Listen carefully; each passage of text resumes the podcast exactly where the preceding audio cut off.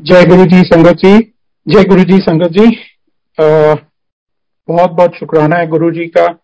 आज गुरु जी का फिर से हुक्म हुआ है मेरे को आप सबके साथ अपना सत्संग शेयर करने के लिए। और मैं समझता हूँ कि ये भी एक छोटा सा सत्संग है कि कैसे आज फिर से गुरु जी का हुक्म हुआ कि आज मैं फिर से सत्संग पे अपने एक्सपीरियंसेस शेयर कर सकूँ। पिछले मंडे को, इसी हफ़्ते में मंडे को हम लोग बड़े मंदिर में थे और वहाँ पर विक्रम अंकल मेरे को मिले और वैसे ही बात हुई तो जनरली उन्होंने कहा कि आप क्यों नहीं सत्संग करते हैं? और मेरे को लगता है कि गुरु जी का ही हुक्म हुआ है, तभी आज फिर से मेरे को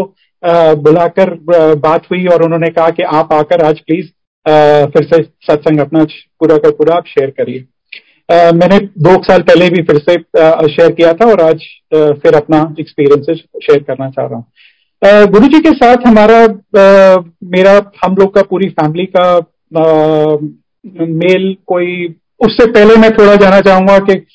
नाइन्टी फोर में कैसे मेरा गुरु जी के साथ मेल हुआ आ, क्योंकि उसके पीछे भी एक छोटा सा सत्संग है कि हम लोग मेरी बेटी 94 में बॉर्न हुई थी और दो ढाई साल के आसपास हमको पता चला कि बेटी को कुछ प्रॉब्लम है। क्योंकि वो चल नहीं पा रही थी, ठीक से बोल नहीं पा रही थी और कुछ हमको न्यूरोलॉजिकल प्रॉब्लम्स उसमें नज़र आ रहे थे।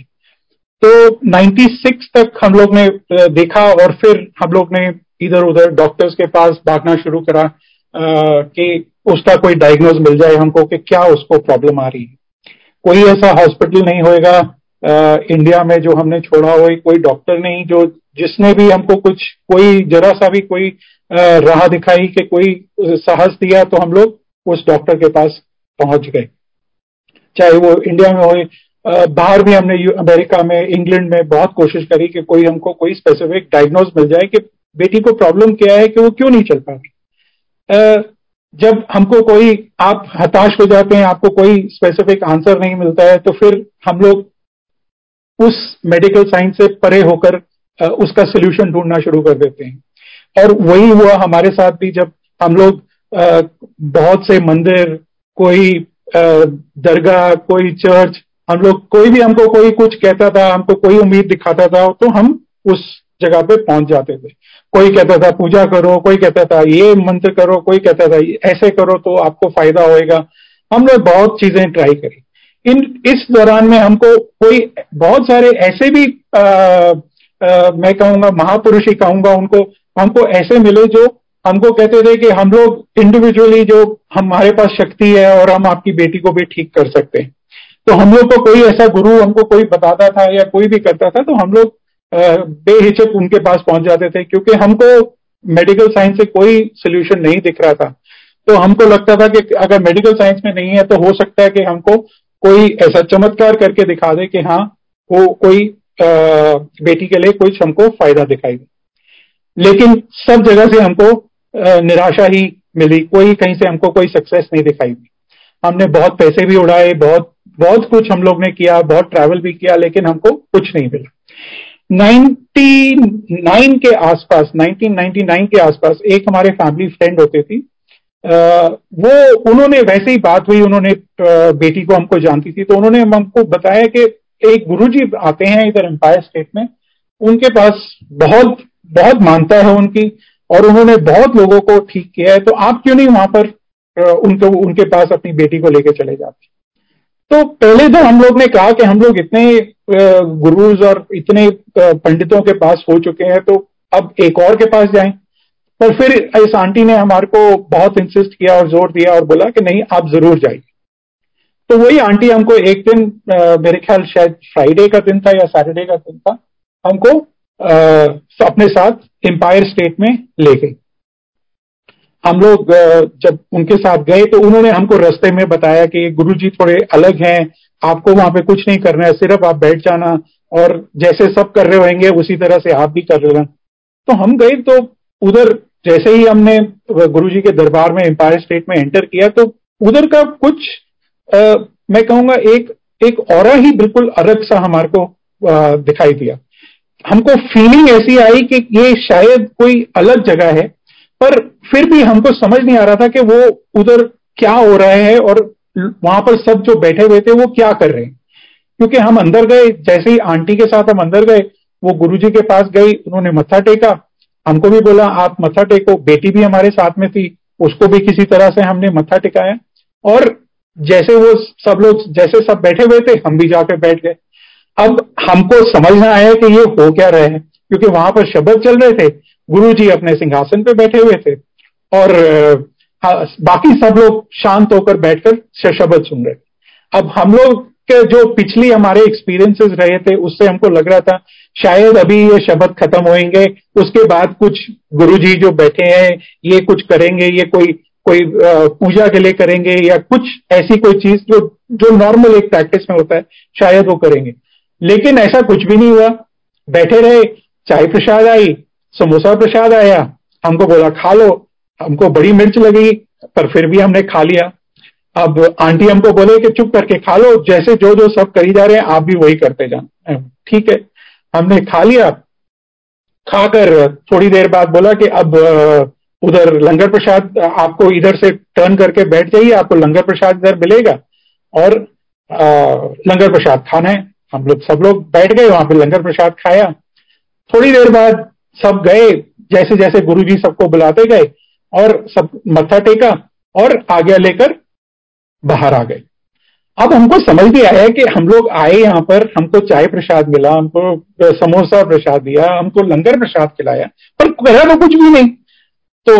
मैंने, हम लोग ने आंटी से पूछा कि ये आंटी, ये क्या हुआ कि हमने क्या करा है यहाँ पर आकर? ये तो ये तो ना गुरुजी ने हमसे कोई बात करी, ना ही हमको कुछ कोई ऐसा कोई पूजा के लिए बोला, ना ही कुछ और करा। ये तो बस बैठे और वहाँ पर खा पी के हम लोग वहाँ बाहर आ गए। तो आंटी कहते ये इसी में ब्लेसिंग्स हैं। यही आपको आपकी आपकी बेटी को आपको ठीक करेगी।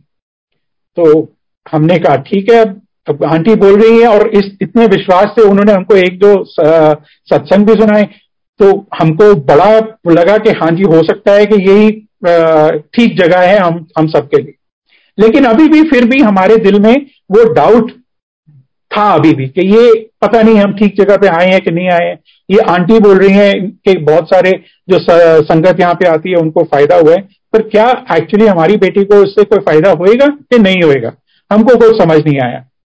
खैर, आंटी ने बोला कि आप इधर जब भी आप आ सकते हो हफ़्ते में दो या तीन बारी आप ज़रूर आओगे।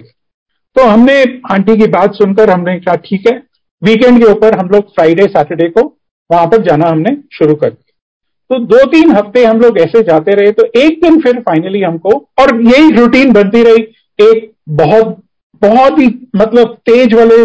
महापुरुष वहाँ पर हमको लगते थे, जो वहाँ पर सिंहासन पे बैठे होते थे। उनके पास संगत जो होती थी, कोई उनका पैर दबा रहा होता था, कोई उनका हाथ दबा रहा होता था और हम लोग जाते थे, उनको नमस्कार किया। बैठ गए वहाँ पर, चाय प्रसाद आया, लंगर लंगर प्रसाद खाया और खाकर नमस्कार कर कर हम लोग वापस आ जाते। गुरु जी हमसे बात ही नहीं करते थे। शुरू शुरू में हमको बड़ा ऑड फील होता था कि कई बार हमने देखा कि बाकी संगत के साथ बात कर रहे होते थे। हमारे से उन्होंने कभी कोई ऐसी कोई बात ही नहीं करी।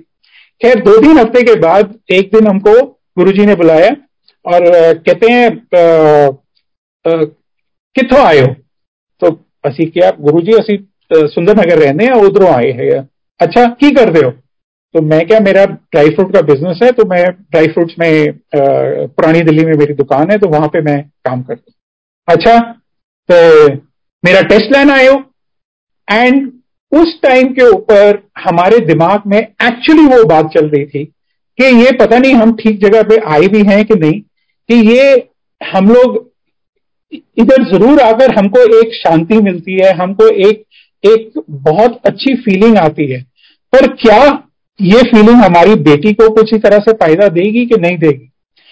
तो दिमाग के अंदर वही बात चल रही थी और गुरुजी ने हमारे मुँह के ऊपर बोला, कहते कि मेरा टेस्ट लेना आयो तो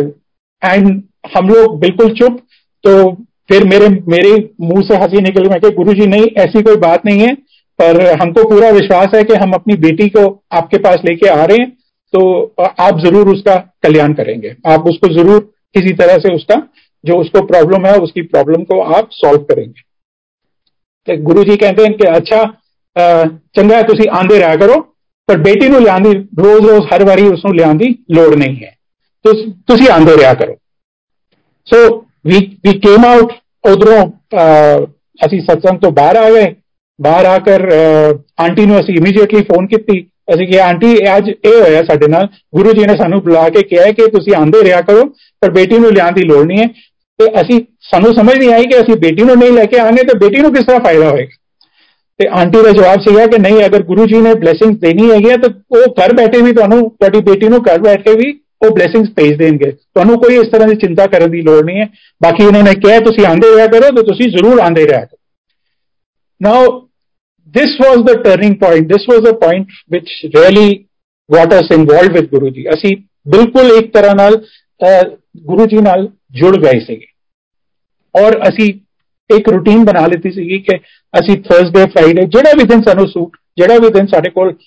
ਥੋੜਾ ਜਿਹਾ ਵੀ ਟਾਈਮ ਹੁੰਦਾ ਸੀਗਾ ਤੇ ਰਾਤ ਨੂੰ ਅਸੀਂ 8-9 ਵਜੇ ਆਪਣੇ ਘਰੋਂ ਨਿਕਲ ਜਾਂਦੇ ਸੀਗੇ ਤੇ 9:30 10 ਵਜੇ ਉੱਥੇ ਪਹੁੰਚ ਕੇ ਆਪਣਾ ਆਰਾਮ ਨਾਲ ਉੱਥੇ ਔਰ ਬੜਾ ਹੀ ਸਕੂਨ ਮਿਲਦਾ ਸੀ, ਬਹੁਤ ਹੀ ਅੱਛਾ ਲੱਗਦਾ ਸੀ ਕਿ ਗੁਰੂ ਜੀ ਦੀ ਸ਼ਰਨ ਦੇ ਵਿੱਚ ਅਸੀਂ ਜਾ ਕੇ ਬੈਠ ਜਾਂਦੇ ਆ ਔਰ ਉੱਥੇ ਸਾਰੀ ਸੰਗਤ ਦੇ ਵਿੱਚ ਔਰ ਉੱਥੇ ਅਸੀਂ ਬੈਠ ਕੇ ਇਹ ਵੀ ਨੋਟ ਕਰਦੇ ਸੀਗੇ ਕਿ ਬੜੇ ਅੱਛੇ ਅੱਛੇ ਲੋਕ ਜਿਹੜੇ ਰੈਪਿਊਟਡ ਲੋਕ ਹੈਗੇ ਉੱਥੇ ਆਉਂਦੇ ਸੀਗੇ ਕੋਈ ਆਰਮੀ ਦੇ ਜਨਰਲ ਹੈਗਾ ਜਾਂ ਕੋਈ ਪੋਲੀਟੀਸ਼ੀਅਨਸ ਹੈਗੇ ਜਾਂ ਕੋਈ ਡਾਕਟਰਸ ਹੈਗੇ ਕਿੰਨੀ ਵਾਰੀ ਅਸੀਂ ਡਾਕਟਰਸ ਨੂੰ ਉੱਥੇ ਮਿਲੇ ਤੇ ਸਾਨੂੰ ਬੜੀ ਹੈਰਾਨਗੀ ਹੁੰਦੀ ਸੀਗੀ ਕਿ ਇਹ ਅਸੀਂ ਅਗਰ ਇੱਧਰ ਗੁਰੂ ਜੀ ਕੋਲ ਆ ਰਹੇ ਤੇ ਡਾਕਟਰ ਅਗਰ ਬੈਠੇ ਹੋਏ ਆ ਤੇ ਇਹ ਡਾਕਟਰ ਅਗਰ ਸਾਨੂੰ ਅਗਰ ਕੋਈ ਕੋਈ ਸਹੂਲਤ ਨਹੀਂ ਦੇ ਸਕ ਰਿਹਾ ਜਾਂ ਕੋਈ ਸਾਨੂੰ ਪ੍ਰੋਬਲਮ ਨਹੀਂ ਸੋਲਵ ਕਰ ਰਹੇ ਤੇ ਗੁਰੂ ਜੀ ਦੇ ਕੋਲ ਕਿਸ ਤਰ੍ਹਾਂ ਆ ਕੇ ਬੈਠੇ ਹੋਏ ਮਤਲਬ ਇਹ ਆਪਣੀ ਪ੍ਰੋਬਲਮ ਵੀ ਨਹੀਂ ਸੋਲਵ ਕਰ ਸਕੇ ਔਰ ਗੁਰੂ ਜੀ ਕੋਲ ਆਏ ਹੈਗੇ ਕਿ ਆਪਣੀ ਪ੍ਰੋਬਲਮ ਸੋਲਵ ਹੋ ਜਾਏ ਸੋ ਅਸੀਂ ਅਸੀਂ ਉਹ ਉਸ ਚੀਜ਼ਾਂ ਦੇਖ ਕੇ ਬਹੁਤ ਸਾਨੂੰ ਇੱਕ ਕੌਨਫੀਡੈਂਸ ਆ ਗਿਆ ਸਾਡੇ ਵਿੱਚ ਕਿ ਅੱਜ ਅਸੀਂ ਇੱਕ ਬਿਲਕੁਲ ਠੀਕ ਜਗ੍ਹਾ ਤੇ ਆਏ ਹਾਂ। ਔਰ ਅਗਰ ਅੱਜ ਸਾਨੂੰ ਕੋਈ ਸਾਡੀ ਬੇਟੀ ਨੂੰ ਅਗਰ ਕੋਈ ਕਿਸੇ ਤਰ੍ਹਾਂ ਨਾਲ ਕੋਈ ਕੋਈ ਠੀਕ ਕਰ ਸਕਦਾ ਹੈ ਜਾਂ ਕੋਈ ਉਸ ਨੂੰ ਫਾਇਦਾ ਦਿਲਾ ਸਕਦਾ ਹੈ, ਤੇ ਉਹ ਗੁਰੂ ਜੀ ਹੈਗੇ ਔਰ ਸਭ ਤੋਂ ਵੱਡੀ ਗੱਲ ਸਾਨੂੰ ਜਿਹੜੀ ਲੱਗੀ ਕਿ ਉੱਥੇ ਕੋਈ ਪੂਜਾ ਨਹੀਂ, ਕੋਈ ਉੱਥੇ ਕੋਈ ਮੰਤਰ ਨਹੀਂ, ਕੋਈ ਉੱਥੇ ਕੋਈ ਇਸ ਤਰ੍ਹਾਂ ਦਾ ਕੋਈ ਰਿਚੁਅਲ ਨਹੀਂ ਕਰ ਰਹੇ। ਕੋਈ ਆਈਡਲ ਨਹੀਂ ਤੁਸੀਂ ਜਾਓ ਉੱਥੇ ਚੰਗਾ ਜਿਹਾ ਬਹੁਤ ਵਧੀਆ ਫਸਟ ਕਲਾਸ ਚਾਹ ਪ੍ਰਸ਼ਾਦ ਪੀਓ ਉੱਥੇ ਲੰਗਰ ਪ੍ਰਸ਼ਾਦ ਕਰੋ ਤੇ ਗੁਰੂ ਜੀ ਦੀ ਕੰਪਨੀ ਦੇ ਵਿੱਚ ਬੈਠ ਕੇ ਤੁਸੀਂ ਉੱਥੇ ਸ਼ਬਦ ਕੀਰਤਨ ਸੁਣ ਰਹੇ ਹੋ which was again very very very very nice ਕਿ ਉੱਥੇ ਇਤਨਾ ਸੂਦਿੰਗ ਇਤਨਾ ਇਤਨਾ ਚੰਗਾ ਫੀਲਿੰਗ ਆਂਦੀ ਸੀਗੀ ਕਿ ਦਿਲ ਹੀ ਨਹੀਂ ਕਰਦਾ ਸੀਗਾ ਕਿ ਉੱਠ ਕੋ ਉਸ ਤੋਂ ਉੱਠ ਕੇ ਅਸੀਂ ਬਾਹਰ ਆਈਏ ਜਾਂ ਉੱਥੋਂ ਆਗਿਆ ਲਈਏ ਔਰ ਉਹ ਉਹਨਾਂ ਉਹਨਾਂ ਦਿਨਾਂ ਦੇ ਵਿੱਚ ਅਸੀਂ ਜਦ ਬੈਠ ਕੇ ਉੱਥੇ ਕਰਦੇ ਸੀਗੇ ਕਿ ਗੁਰੂ ਜੀ ਜਦ ਸਿੰਘਾਸਨ ਤੇ ਬੈਠੇ ਹੁੰਦੇ ਸੀਗੇ ਇਹ ਐਕਚੁਅਲ ਟਰੂਥ ਹੈਗਾ ਅਸੀਂ ਉੱਥੇ ਬੈਠ ਕਰ ਸਾਰੇ ਸਾਰਿਆਂ ਦੀ ਅੱਖਾਂ ਨੀਚੇ ਹੁੰਦੀਆਂ ਸੀਗੀਆਂ ਕਿ ਗੁਰੂ ਜੀ ਅਗਰ ਅਸੀਂ ਸਾਡਾ ਗੁਰੂ ਜੀ ਨਾਲ ਆਈ ਕੰਟੈਕਟ ਹੋ ਗਿਆ ਤੇ ਗੁਰੂ ਜੀ ਨੇ ਸਾਨੂੰ ਬੁਲਾ ਲੈਣਾ ਤੇ ਕਹਿੰਦੇ ਚਲੋ ਜੀ ਛੁੱਟੀ ਹੋ ਗਈ ਚਲੋ ਚਲੋ ਹੁਣ ਤੁਸੀਂ ਜਾਓ ਕਰ ਜਾਓ ਤੇ ਸਾਰੇ ਅੱਖਾਂ ਨੀਚੇ ਕਰਕੇ ਬੈਠੇ ਰਹਿੰਦੇ ਸੀਗੇ ਕਿ ਨਹੀਂ ਸਾਨੂੰ ਗੁਰੂ ਜੀ ਕਿਧਰੇ ਬੁਲਾ ਨਾ ਲੈਣ ਲੇਕਿਨ ਗੁਰੂ ਜੀ ਦੀ ਨਜ਼ਰ ਜਿਤਨੇ ਵੀ ਜਿਤਨੇ ਵੀ ਸੰਗਤ ਉੱਥੇ ਬੈਠੀ ਹੁੰਦੀ ਸੀਗੀ, ਸਾਰਿਆਂ ਦੇ ਉੱਤੇ ਹੁੰਦੀ ਸੀਗੀ।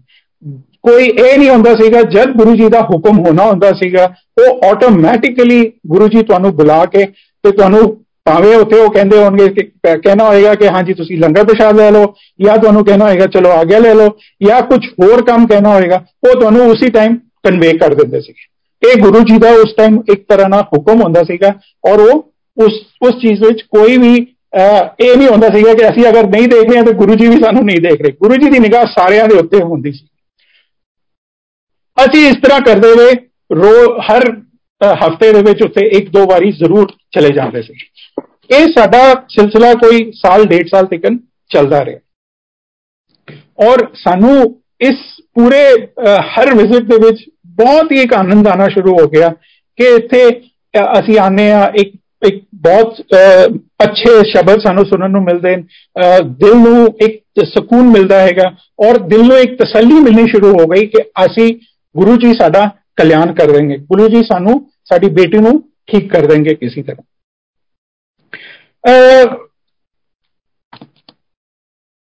ਇਹ ਇਸ ਤਰ੍ਹਾਂ ਅਸੀਂ ਕੋਈ 1 ਸਾਲ ਤੱਕ ਅਸੀਂ ਉੱਥੇ ਐਮਪਾਇਰ ਸਟੇਟ ਦੇ ਵਿੱਚ ਜਾਂਦੇ ਰਹੇ। ਅਸੀਂ ਕਈ ਵਾਰੀ ਉੱਥੇ ਉੱਥੇ ਜਿਹੜੀ ਉਹਨਾਂ ਦੀ ਅੰਮ੍ਰਿਤ ਵਰਸ਼ਾ ਹੁੰਦੀ ਉੱਥੇ ਸਰੂਪ ਗੁਰੂ ਜੀ ਦੇ ਦੋ ਤਿੰਨ ਸਰੂਪ, ਵੱਡੇ ਵੱਡੇ ਸਰੂਪ ਲੱਗੇ ਹੋਏ ਸੀਗੇ। ਅਸੀਂ ਕਈ ਵਾਰੀ ਉੱਥੇ ਉਹਨਾਂ ਦੀ ਅੰਮ੍ਰਿਤ ਵਰਸ਼ਾ ਦੇਖੀ।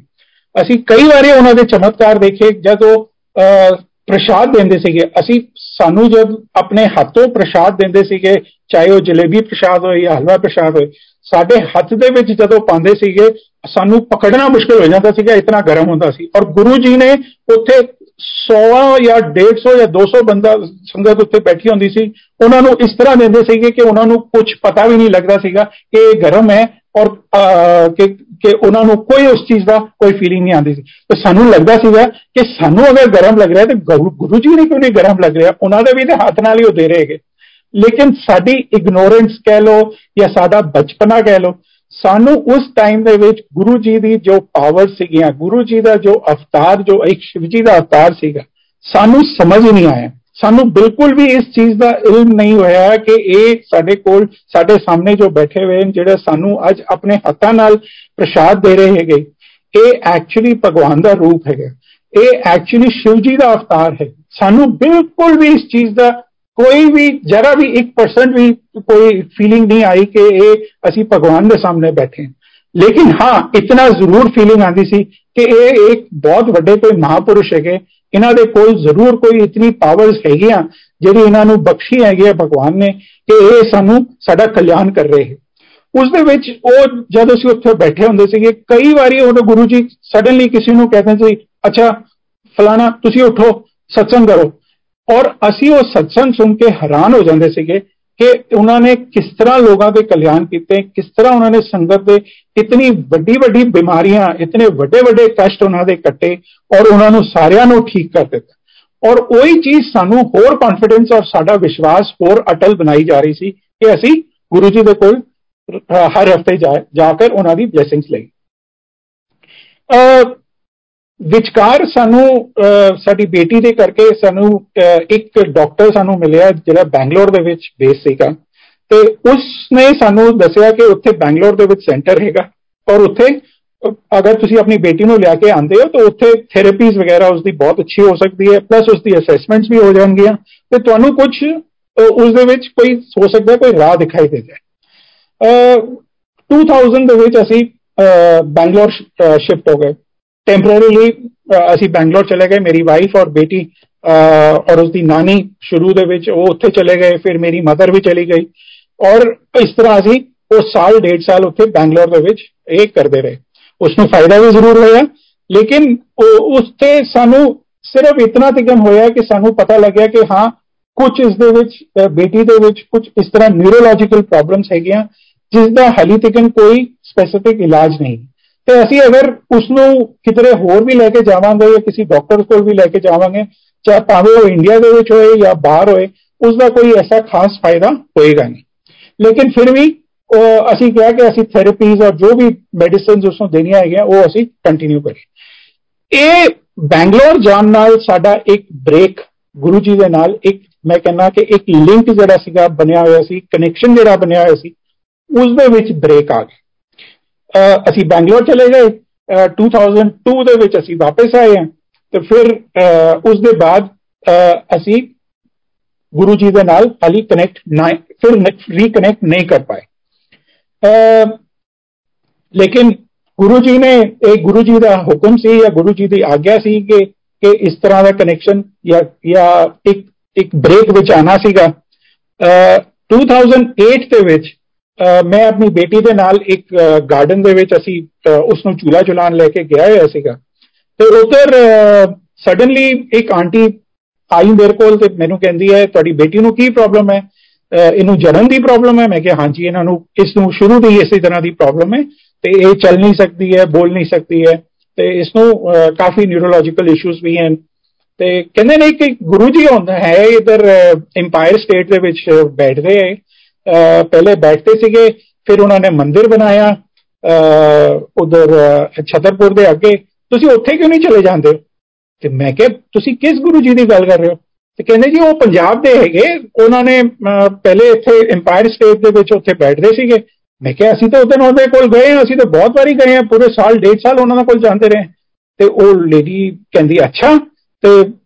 ਤੁਸੀਂ ਜਾਣਦੇ ਤੁਸੀਂ ਮਿਲੇ ਹੋਏ ਮੈਂ ਕਿਹਾ, ਹਾਂਜੀ, ਬਿਲਕੁਲ ਅਸੀਂ ਤਾਂ ਉਹਨਾਂ ਨੂੰ ਮਿਲੇ ਆ, ਸਾਲ, ਡੇਢ ਸਾਲ ਅਸੀਂ ਉਹਨਾਂ ਦੇ ਕੋਲ ਉੱਥੇ ਐਮਪਾਇਰ ਸਟੇਟ ਦੇ ਵਿੱਚ ਜਾਂਦੇ ਸੀਗੇ। ਤੇ ਵਿਚਕਾਰ ਉਹਨਾਂ ਨੇ ਬਲਕਿ ਸਾਨੂੰ ਮੰਦਿਰ ਦੇ, ਜਦ ਮੰਦਿਰ ਵੱਡਾ ਬੜਾ ਮੰਦਿਰ ਬਣ ਰਿਹਾ ਸੀਗਾ, ਤੇ ਸਾਨੂੰ ਮੰਦਿਰ ਵੀ ਲੈ ਕੇ ਗਏ। ਕਹਿੰਦੇ, ਅੱਛਾ, ਤੁਹਾਨੂੰ ਮੰਦਿਰ ਲੈ ਕੇ ਗਏ? ਮੈਂ ਕਿਹਾ, ਹਾਂਜੀ, ਬਿਲਕੁਲ, ਅਸੀਂ ਇੱਕ ਦਿਨ ਰਾਤ ਨੂੰ ਅਸੀਂ ਬੈਠੇ ਹੋਏ ਸੀਗੇ, ਤੇ ਇੰਪਾਇਰ ਸਟੇਟ ਦੇ ਵਿੱਚ ਤੇ ਸਾਰੀ ਸੰਗਤ ਨੂੰ ਕਹਿੰਦੇ, ਚਲੋ, ਅੱਜ ਤੁਹਾਨੂੰ ਮੰਦਿਰ ਦਿਖਾਣੇ ਲੈ ਚਲਦੇ ਔਰ ਸਾਨੂੰ ਮੰਦਿਰ ਦੇ ਵਿੱਚ ਉੱਥੇ ਉਧਰ ਲੈ ਕੇ ਗਏ। ਉਸ ਟਾਈਮ ਦੇ ਵਿੱਚ ਮੈਨੂੰ ਯਾਦ ਹੈ, ਉੱਥੇ ਤੇ ਕੁਝ ਵੀ ਨਹੀਂ ਸੀਗਾ, ਜੰਗਲ ਸੀਗਾ ਪੂਰਾ। ਛਤਰਪੁਰ ਦੇ ਅੱਗੇ ਤੇ ਸਾਰਾ ਉੱਥੇ ਗ੍ਰੀਨ ਬੈਲਟ ਸੀਗੀ, ਉੱਥੇ ਪੂਰਾ। ਤੇ ਅਸੀਂ ਉੱਥੇ ਜਦ ਪਹੁੰਚੇ ਆ ਤੇ ਗੁਰੂ ਜੀ ਨੇ ਅਸੀਂ ਕਿਹਾ, ਗੁਰੂ ਜੀ, ਇਹ ਤੇ ਤੁਸੀਂ ਕਿੱਥੇ ਜਗ੍ਹਾ ਲੈ ਲਈ ਹੈ? ਤੇ ਬਿਲਕੁਲ ਹੀ ਲੁਕੀ ਹੈਗੀ, ਇੱਥੇ ਤੇ ਕੁਝ ਵੀ ਨਹੀਂ ਹੋ ਰਿਹਾ ਹੈਗਾ। ਤੇ ਗੁਰੂ ਜੀ ਹੱਸ ਕੇ ਕਹਿੰਦੇ ਤੁਸੀਂ ਦੇਖਣਾ ਇੱਥੇ ਨਾ ਲਾਈਨਾਂ ਲੱਗ ਜਾਣੀਆਂ। ਇੱਥੇ ਇਤਨਾ ਰਸ਼ ਹੋਣਾ, ਇੱਥੇ ਇਤਨੀ ਸੰਗਤ ਆਣੀ ਹੈ ਕਿ ਇੱਥੇ ਪੈਰ ਰੱਖਣ ਨੂੰ ਜਗ੍ਹਾ ਨਹੀਂ ਮਿਲਣੀ। ਔਰ ਤੁਸੀਂ ਅੱਜ ਦੇਖ ਲਓ, ਅੱਜ ਅੱਜ ਬੜੇ ਮੰਦਿਰ ਦਾ ਇਹ ਹਾਲ ਹੈਗਾ ਕਿ ਉੱਥੇ ਲਾਈਨਾਂ ਐਕਚੁਅਲੀ ਆ ਲੱਗ ਰਹੀਆਂ ਹੈਗੇ ਇਤਨੀ ਸੰਗਤ ਉੱਥੇ ਆਂਦੀ ਹੈ, ਇਤਨੀ ਮਾਨਤਾ ਹੈ ਕਿ ਗੁਰੂ ਜੀ ਦੀ ਕਿ ਅੱਜ ਉੱਥੇ ਪੈਰ ਰੱਖਣ ਦੀ ਐਕਚੁਅਲੀ ਜਗ੍ਹਾ ਨਹੀਂ ਮਿਲਦੀ। ਅਸੀਂ ਉੱਥੇ ਹੋਰ ਸਤਸੰਗ ਵੀ ਸੁਨੇ ਕਿ ਉੱਥੇ ਉਹ ਕਹਿੰਦੇ ਨੇ ਕਿ ਗੁਰੂ ਜੀ ਨੇ ਉੱਥੇ ਜਦ ਮੰਦਿਰ ਬਣ ਰਿਹਾ ਸੀਗਾ, ਤੇ ਉਧਰ ਕਹਿੰਦੇ ਕਿ ਜਿਹੜੀ ਝਾੜੀ ਉੱਥੇ ਉਸ ਨੂੰ ਵਰਕਰ ਜਿਹੜਾ ਉੱਥੇ ਲੱਗੇ ਹੋਏ ਸੀਗੇ, ਕਾਰੀਗਰ ਉਹ ਜਿਹੜੇ ਜਿਹੜੇ ਵੀ ਝਾੜੀ ਨੂੰ ਹੱਥ ਲਗਾਣ ਉਸ ਦੇ ਨੀਚੇ ਸੱਪ ਨਿਕਲ ਆਵੇ ਤੇ ਉਹ ਜਿਹੜੇ ਵਰਕਰ ਸੀਗੇ, ਉਹ ਵਿਚਾਰੇ ਡਰ ਕੇ ਉੱਥੇ ਸਾਰੇ ਦੌੜ ਜਾਂਦੇ ਸੀਗੇ। ਤੇ ਉਹਨਾਂ ਦੇ ਨਾਲ ਗੁਰੂ ਜੀ ਨੇ ਇੱਕ ਸੀਗੇ ਰਗੂਬੀਰ ਅੰਕਲ। ਮੈਂ ਕਿਹਾ ਕਾਫੀਆਂ ਨੇ ਸੁਣਿਆ ਵੀ ਹੋਵੇਗਾ ਉਹਨਾਂ ਦੇ ਬਾਰੇ 'ਚ। ਰਗੂਬੀਰ ਅੰਕਲ ਉਹਨਾਂ ਦੇ ਸਾਰਾ ਕੰਮ ਦੇਖਦੇ ਸੀਗੇ ਤੇ ਰਗੂਬੀਰ ਅੰਕਲ ਨੇ ਇੱਕ ਦਿਨ ਆ ਕੇ ਉਹਨਾਂ ਨੂੰ ਕਿਹਾ ਕਿ ਗੁਰੂ ਜੀ, ਇਹ ਤੇ ਇੱਥੇ ਪ੍ਰੋਬਲਮ ਇਹ ਆ ਗਈ ਹੈ ਕਿ ਅਸੀਂ ਲੇਬਰ ਤੇ ਰੱਖਨੇ ਆ। ਪਰ ਜਿਸ ਤਰ੍ਹਾਂ ਅਸੀਂ ਕੋਈ ਝਾੜੀ ਜਾਂ ਕੋਈ ਕੱਟਣ ਦੀ ਕੋਸ਼ਿਸ਼ ਕਰਨੇ ਆ ਤਾਂ ਉਸ ਦੇ ਨੀਚੇ ਸੱਪ ਨਿਕਲ ਆਉਂਦਾ ਤੇ ਉਹ ਸਾਰੇ ਵਿਚਾਰੇ ਡਰ ਕੇ ਦੌੜ ਜਾਂਦੇਗੇ, ਇੱਥੇ ਤੇ ਵੀ ਸੱਪ ਇਤਨੇ ਹੈਗੇ ਕਿ ਸਾਨੂੰ ਕੱਟ ਹੀ ਲੈਣਗੇ। ਤੇ ਗੁਰੂ ਜੀ ਨੇ ਉਸ ਦਿਨ ਕਹਿੰਦੇ ਰਗਵੀਰ ਅੰਕਲ ਨੂੰ, ਤੁਸੀਂ ਹੁਣ ਫਿਕਰ ਨਾ ਕਰੋ, ਮੈਂ ਦੇਖ ਲਾਂਗਾ ਜੋ ਕਰਨਾ ਹੈਗਾ। ਔਰ ਰਗਵੀਰ ਅੰਕਲ ਨੇ ਇਹ ਕਨਫਰਮ ਕੀਤਾ ਹੈ, ਸਾਨੂੰ ਕਿੰਨੀ ਵਾਰੀ ਸਤਸੰਗ ਦੇ ਸੁਣਾ ਸਕੇ ਕਿ ਉਸ ਦਿਨ ਦੇ ਬਾਅਦ ਉੱਥੇ ਇੱਕ ਵੀ ਝਾੜੀ ਦੇ ਵਿੱਚ ਕੋਈ ਸੱਪ ਨਹੀਂ, ਕੋਈ ਉੱਥੇ ਕੋਈ ਕੀੜਾ ਨਹੀਂ, ਕੋਈ ਉੱਥੇ ਬਿੱਛੂ ਨਹੀਂ, ਕੋਈ ਕੁਝ ਨਹੀਂ। ਕਹਿੰਦੇ ਜੋ ਜਿੰਨੇ ਵੀ ਵਰਕਰਸ ਉਹਨਾਂ ਨੇ ਲਗਾਏ ਉਸ ਦੇ ਬਾਅਦ ਉਹਨਾਂ ਨੇ ਕਿਹਾ ਕਿ ਪਤਾ ਨਹੀਂ ਜੀ ਕੱਲ ਤੇ ਗੰਦੇ ਇਤਨੇ ਸੱਪ ਆਂਦੇ ਸੀਗੇ ਅੱਜ ਪਤਾ ਨਹੀਂ ਕੀ ਹੋ ਗਿਆ ਅੱਜ ਸਾਰੇ ਸੱਪ ਦੌੜ ਗਏ ਨੇ ਇੱਥੋਂ ਤੇ ਰਗਵੀਰ ਅੰਕਲ ਦਾ ਹੱਸ ਕੇ ਕਹਿੰਦੇ ਕਿ ਤੁਹਾਨੂੰ ਪਤਾ ਨਹੀਂ ਹੈ ਕਿਸਨੇ ਦੌੜਾਏ ਹੈਗੇ ਤੇ ਫਿਰ ਕਹਿੰਦੇ ਜੀ ਮੰਦਿਰ ਦੀ ਛੱਤ ਪੈਣੀ ਸੀਗੀ ਬੜੇ ਮੰਦਿਰ ਦੀ ਛੱਤ ਪੈਣੀ ਸੀਗੀ ਤੇ ਉਹ ਕਹਿੰਦੇ ਨੇ ਕਿ ਉੱਥੇ ਜੀ ਉੱਥੇ ਛੱਤ ਪੈਣ ਵਾਸਤੇ ਜਦ ਉਹ ਉੱਥੇ ਕੰਕਰੀਟ ਨੂੰ ਤਿਆਰ ਕਰਨ ਉੱਥੇ ਬਾਰਿਸ਼ ਵਜ ਜਾਏ ਉਹ ਜਦ ਬਾਰਿਸ਼ ਪਏ ਤੇ ਉੱਥੇ ਉਹਨਾਂ ਦੇ ਕੋਲ ਉਹ ਕੰਕਰੀਟ ਜਿਹੜਾ ਸੀਗਾ ਉਹ ਕੰਕਰੀਟ ਵੇਸਟ ਹੋ ਜਾਏ ਕਿ ਉਹ ਛੱਤ ਨਹੀਂ ਪਾ ਸਕਦੇ ਕਿ ਉੱਥੇ ਇਤਨੀ ਬਾਰਿਸ਼ ਹੋ ਰਹੀ ਹੈ ਤੇ ਇੱਕ ਦਿਨ ਇਸੇ ਤਰ੍ਹਾਂ ਰਗਵੀ ਅੰਕਲ ਨੇ ਕਿਹਾ ਕਿ ਗੁਰੂ ਜੀ ਇਹ ਤੇ ਇੱਥੇ ਜਦ ਅਸੀਂ ਕੰਕਰੀਟ ਪਾਉਣ ਦੀ ਕੋਸ਼ਿਸ਼ ਕਰਨੇ ਆ ਇੱਥੇ ਛੱਤ ਪਾਉਣ ਦੀ ਤੇ ਇੱਥੇ ਬਾਰਿਸ਼ ਹੋ ਜਾਂਦੀ ਹੈ ਇੱਥੇ ਮੀਂਹ ਵਸ ਪੈਂਦਾ ਤੇ ਗੁਰੂ ਜੀ ਹੱਸ ਕੇ ਕਹਿੰਦੇ ਕੋਈ ਗੱਲ ਨਹੀਂ ਮੈਂ ਦੇਖ ਲਾਂਗਾ ਤੂੰ ਫਿਕਰ ਨਾ ਕਰ ਇਹ ਕੋਇਨਸੀਡੈਂਸ ਨਹੀਂ ਹੈ ਮੈਨੂੰ ਪਤਾ ਕੀ ਹੋ ਰਿਹਾ ਹੈ ਮੈਂ ਮੈਂ ਸੰਭਾਲ ਲਾਂਗਾ ਐਂਡ ਉਸ ਦਿਨ ਦੇ ਬਾਅਦ ਉੱਥੇ ਉਹਨਾਂ ਨੇ ਜਿਸ ਦਿਨ ਵੀ ਉੱਥੇ ਜੋ ਵੀ ਕੰਮ ਕਰਨਾ ਦਾ ਕੋਸ਼ਿਸ਼ ਕੀਤਾ ਜੋ ਵੀ ਪਲਾਨ ਕੀਤਾ ਕੋਈ ਬਾਰਿਸ਼ ਨਹੀਂ ਹੋਈ ਕੋਈ ਅੜਚਨ ਨਹੀਂ ਆਈ ਪੂਰਾ ਉੱਥੇ ਪੂਰਾ ਸਮੂਥਲੀ ਚਲਾ ਗਿਆ ਇਹੀ ਸਾਰੀ ਗੁਰੂ ਜੀ ਦੀ ਮਹਿਮਾ ਹੈ ਇਹ ਗੁਰੂ ਜੀ ਦਾ ਪਾਵਰ ਹੈਗੀ ਜੋ ਉਹਨਾਂ ਨੇ ਸਭ ਚੀਜ਼ਾਂ ਨੂੰ ਕੰਟਰੋਲ ਕਰਕੇ ਰੱਖਿਆ ਤੋ 2008 ਦੇ ਵਿੱਚ ਜਦ ਆਂਟੀ ਮੈਂ ਆਮ ਕਮਿੰਗ ਬੈਕ ਕਿ ਉੱਥੇ ਅਸੀਂ ਕਿਸ ਤਰ੍ਹਾਂ ਫਿਰ ਰੀਕਨੈਕਟ ਹੋਏ? 2008 ਦੇ ਵਿੱਚ ਜਦ ਆਂਟੀ ਨੇ ਸਾਨੂੰ ਦੱਸਿਆ ਇਹ ਮੰਦਿਰ ਦੇ ਬਾਰੇ 'ਚ, ਤਾਂ ਅਸੀਂ ਫਿਰ ਉੱਥੋਂ ਜਾਣਾ ਸ਼ੁਰੂ ਕਰ ਦਿੱਤਾ। ਔਰ ਹਾਂ, ਉਸ ਟਾਈਮ ਸਾਨੂੰ ਇਹ ਜ਼ਰੂਰ ਸਰਪ੍ਰਾਈਜ਼ ਹੋਇਆ ਔਰ ਇਹ ਸਾਡੇ ਦਿਲ ਦੇ ਵਿੱਚ ਜ਼ਰੂਰ ਆਇਆ ਕਿ ਹੁਣ ਗੁਰੂ ਜੀ ਤੇ ਹੈ ਨਹੀਂ, ਉਹ ਤੇ ਚੋਲਾ ਛੋੜ ਚੁੱਕੇ। ਤੇ ਹੁਣ ਕਿਸ ਤਰ੍ਹਾਂ ਉਹ ਸਭ ਕੁਝ ਹੁੰਦਾ ਹੈ ਉੱਥੇ ਮੰਦਿਰ ਦੇ ਵਿੱਚ, ਕਿਸ ਤਰ੍ਹਾਂ ਉਹ ਸਾਰੀ ਚੀਜ਼ਾਂ ਚੱਲਦੀਆਂ ਔਰ ਕਿਸ ਤਰ੍ਹਾਂ ਸਾਰੇ ਉਹ ਬਲੇਸਿੰਗਸ ਆਪਣੀ ਸਾਰੇ ਸੰਗਤ ਨੂੰ ਦਿੰਦੇ ਹੈਗੇ। ਲੇਕਿਨ ਸਾਡਾ ਪਹਿਲਾ ਵਿਜ਼ਿਟ ਹੀ ਜਿਹੜਾ ਅਸੀਂ ਬੜੇ ਮੰਦਿਰ ਦੇ ਵਿੱਚ ਕੀਤਾ, ਸਾਰੇ ਡਾਊਟ ਸਾਡੇ ਕਲੀਅਰ ਹੋ ਗਏ। ਸਾਨੂੰ ਬਿਲਕੁਲ ਵੀ ਕੋਈ ਐਸੀ ਫੀਲਿੰਗ ਨਹੀਂ ਆਈ ਕਿ ਗੁਰੂ ਜੀ ਹੁਣ ਨਹੀਂ ਹੈਗੇ। ਕੋਈ ਕੋਈ ਸੇਮ ਫੀਲਿੰਗ ਕੋਈ ਸੇਮ ਔਰਾ ਕੋਈ ਸੇਮ ਕੌਨਫੀਡੈਂਸ ਜੋ ਸਾਡਾ ਛੋਟੇ ਮੰਦਿਰ ਦੇ ਵਿੱਚ ਜਾ ਕੇ ਹੁੰਦਾ ਸੀਗਾ, ਉਹ ਬੜੇ ਮੰਦਿਰ ਦੇ ਵਿੱਚ ਅਸੀਂ ਸਮਾਧੀ ਦੇ ਵਿੱਚ ਵੀ, ਸਮਾਧੀ 'ਚ ਵੀ ਮੱਥਾ ਟੇਕਿਆ, ਅਸੀਂ ਬੜੇ ਅੰਦਰ ਦਰਬਾਰ 'ਚ ਵੀ ਗਏ। ਸਭ ਜਗ੍ਹਾ ਸਾਨੂੰ ਉਸੇ ਤਰ੍ਹਾਂ ਦੀ ਫੀਲਿੰਗ ਆਈ ਕਿ ਇੱਥੇ ਗੁਰੂ ਜੀ ਅੱਜ ਵੀ ਵਿਰਾਜਮਾਨ ਹਨ। ਉਹਨਾਂ ਨੇ ਭਾਵੇਂ ਚੋਲਾ ਆਪਣਾ ਛੋੜ ਦਿੱਤਾ ਹੋਏ, ਲੇਕਿਨ ਐਸੀ ਕੋਈ ਗੱਲ ਨਹੀਂ ਹੈ ਕਿ ਅੱਜ ਗੁਰੂ ਜੀ ਇੱਥੇ ਨਹੀਂ ਹੈਗੇ। ਔਰ ਉਹ ਇੱਥੇ ਅੱਜ ਦੀ ਡੇਟ ਦੇ ਵਿੱਚ ਵੀ ਸਾਰਿਆਂ ਨੂੰ ਬਲੈਸ ਕਰ ਰਹੇ ਹੈ ਗੁਰੂ ਜੀ ਦੀ ਮਿਹਰ ਸਾਡੀ ਪੂਰੀ ਫੈਮਿਲੀ ਦੇ ਉੱਤੇ ਬਹੁਤ ਰਹੀ ਹੈ। ਸ਼ੁਰੂ ਦੀ, ਸ਼ੁਰੂ ਤੋਂ ਹੀ ਅਸੀਂ ਗੁਰੂ ਜੀ ਨੇ ਸਾਨੂੰ ਬਲੈਸ ਕਰ ਕੀਤਾ ਹੈਗਾ। ਹਾਲਾਂਕਿ ਮੈਂ ਇਹ ਨਹੀਂ ਕਹਾਂਗਾ ਕਿ ਸਾਡੀ, ਉਹਨਾਂ ਦੀ ਬਲੇਸਿੰਗਸ ਕੋਈ ਸਾਨੂੰ ਐਕਸਪਲਿਸਿਟਲੀ ਆਈ ਹੈ ਬਟ ਮੈਨੂੰ ਹਮੇਸ਼ਾ ਫੀਲਿੰਗ ਇਹ ਆਈ ਹੈ, ਹਮੇਸ਼ਾ ਹੀ ਮੈਨੂੰ ਇਹ ਲੱਗਿਆ ਹੈਗਾ ਕਿ ਗੁਰੂ ਜੀ ਮੇਰੇ ਨਾਲ ਹੈਗੇ। ਗੁਰੂ ਜੀ ਮੇਰੀ ਸਾਰੀ ਫੈਮਿਲੀ ਦੇ, ਹਰ ਮੈਂਬਰ ਦੇ ਨਾਲ ਉਹਨਾਂ ਨੇ ਉਹਨਾਂ ਨੂੰ ਪ੍ਰੋਟੈਕਸ਼ਨ ਦਿੱਤੀ ਹੋਈ ਹੈ। ਉਹਨਾਂ ਨੂੰ ਸਾਰਿਆਂ ਨੂੰ ਬਲੈਸ ਕੀਤਾ ਹੈ। ਔਰ ਮੈਂ ਇਸ ਦੀ ਤਰ੍ਹਾਂ ਤੁਹਾਨੂੰ ਇੱਕ ਛੋਟੇ ਛੋਟੇ ਦੋ ਤਿੰਨ ਸਤਸੰਗ ਸੁਣਾਉਣਾ ਚਾਹਾਂਗਾ 2014 ਦੇ ਵਿੱਚ ਮੇਰਾ ਆਪਣਾ ਬਿਜ਼ਨਸ ਮੈਂ ਥੋੜਾ ਸ਼ਿਫਟ ਕੀਤਾ ਸੀਗਾ ਮੈਂ ਇੱਕ ਫੋਰਨ ਕੰਪਨੀਆਂ ਦੇ ਨਾਲ ਕੰਮ ਕਰਨਾ ਸ਼ੁਰੂ ਕਰ ਦਿੱਤਾ ਔਰ ਇੱਕ 2014 ਦੇ ਵਿੱਚ ਮੈਨੂੰ ਇੱਕ ਇਨਕਮ ਟੈਕਸ ਦਾ ਪ੍ਰੋਬਲਮ ਆਣੀ ਸ਼ੁਰੂ ਹੋਈ ਇੱਕ ਨੋਟਿਸ ਆਇਆ ਕਿ ਜੀ ਤੁਸੀਂ ਆ ਕੇ ਇੱਥੇ ਐਕਸਪਲੇਨ ਕਰੋ ਕਿ ਤੁਹਾਡੀ ਇਹ ਜਿਹੜੀ ਰੈਮਿਟੈਂਸ ਆਈ ਵੀ ਹੈ ਫੋਰਨ ਕੰਪਨੀ ਤੋਂ ਇਹ ਕਿਸ ਅਕਾਊਂਟ ਦੇ ਵਿੱਚ ਕਿਸ ਤਰ੍ਹਾਂ ਆਏਗੀ ਹੁਣ ਮੈਂ ਉੱਥੇ ਜਾ ਕੇ ਮੈਨੇ ਮੈਂ ਸੋਚਿਆ ਇਹ ਨਾਰਮਲ ਰੂਟੀਨ ਦਾ ਕੇਸ ਹੈ ਉੱਥੇ ਜਾ ਕੇ ਅਸੀਂ ਜਦ ਮੈਂ ਆਪਣੇ ਜਿਹੜਾ ਮੇਰਾ ਅਕਾਊਂਟੈਂਟ ਸੀ ਉਹ ਮੇਰੇ ਨਾਲ ਗਿਆ ਅਸੀਂ ਉੱਥੇ ਜਾ ਕੇ ਉਸ ਨੂੰ ਇਨਕਮ ਟੈਕਸ ਆਫੀਸਰ ਨੂੰ ਜਦ ਐਕਸਪਲੇਨ ਕੀਤਾ ਉਹ ਤੇ कुछ सुनने में तैयार ना होए कि नहीं जी ये तो ये तो आपने कुछ गड़बड़ करी हुई है इसमें कुछ घोटाला है इसमें आपने कोई फ्रॉड करा है इसमें आपने कुछ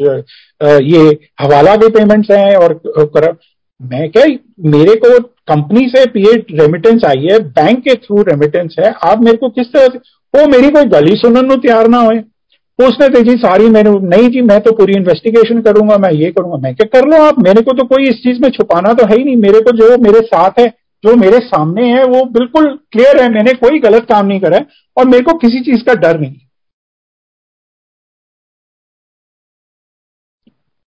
ये बंदा जी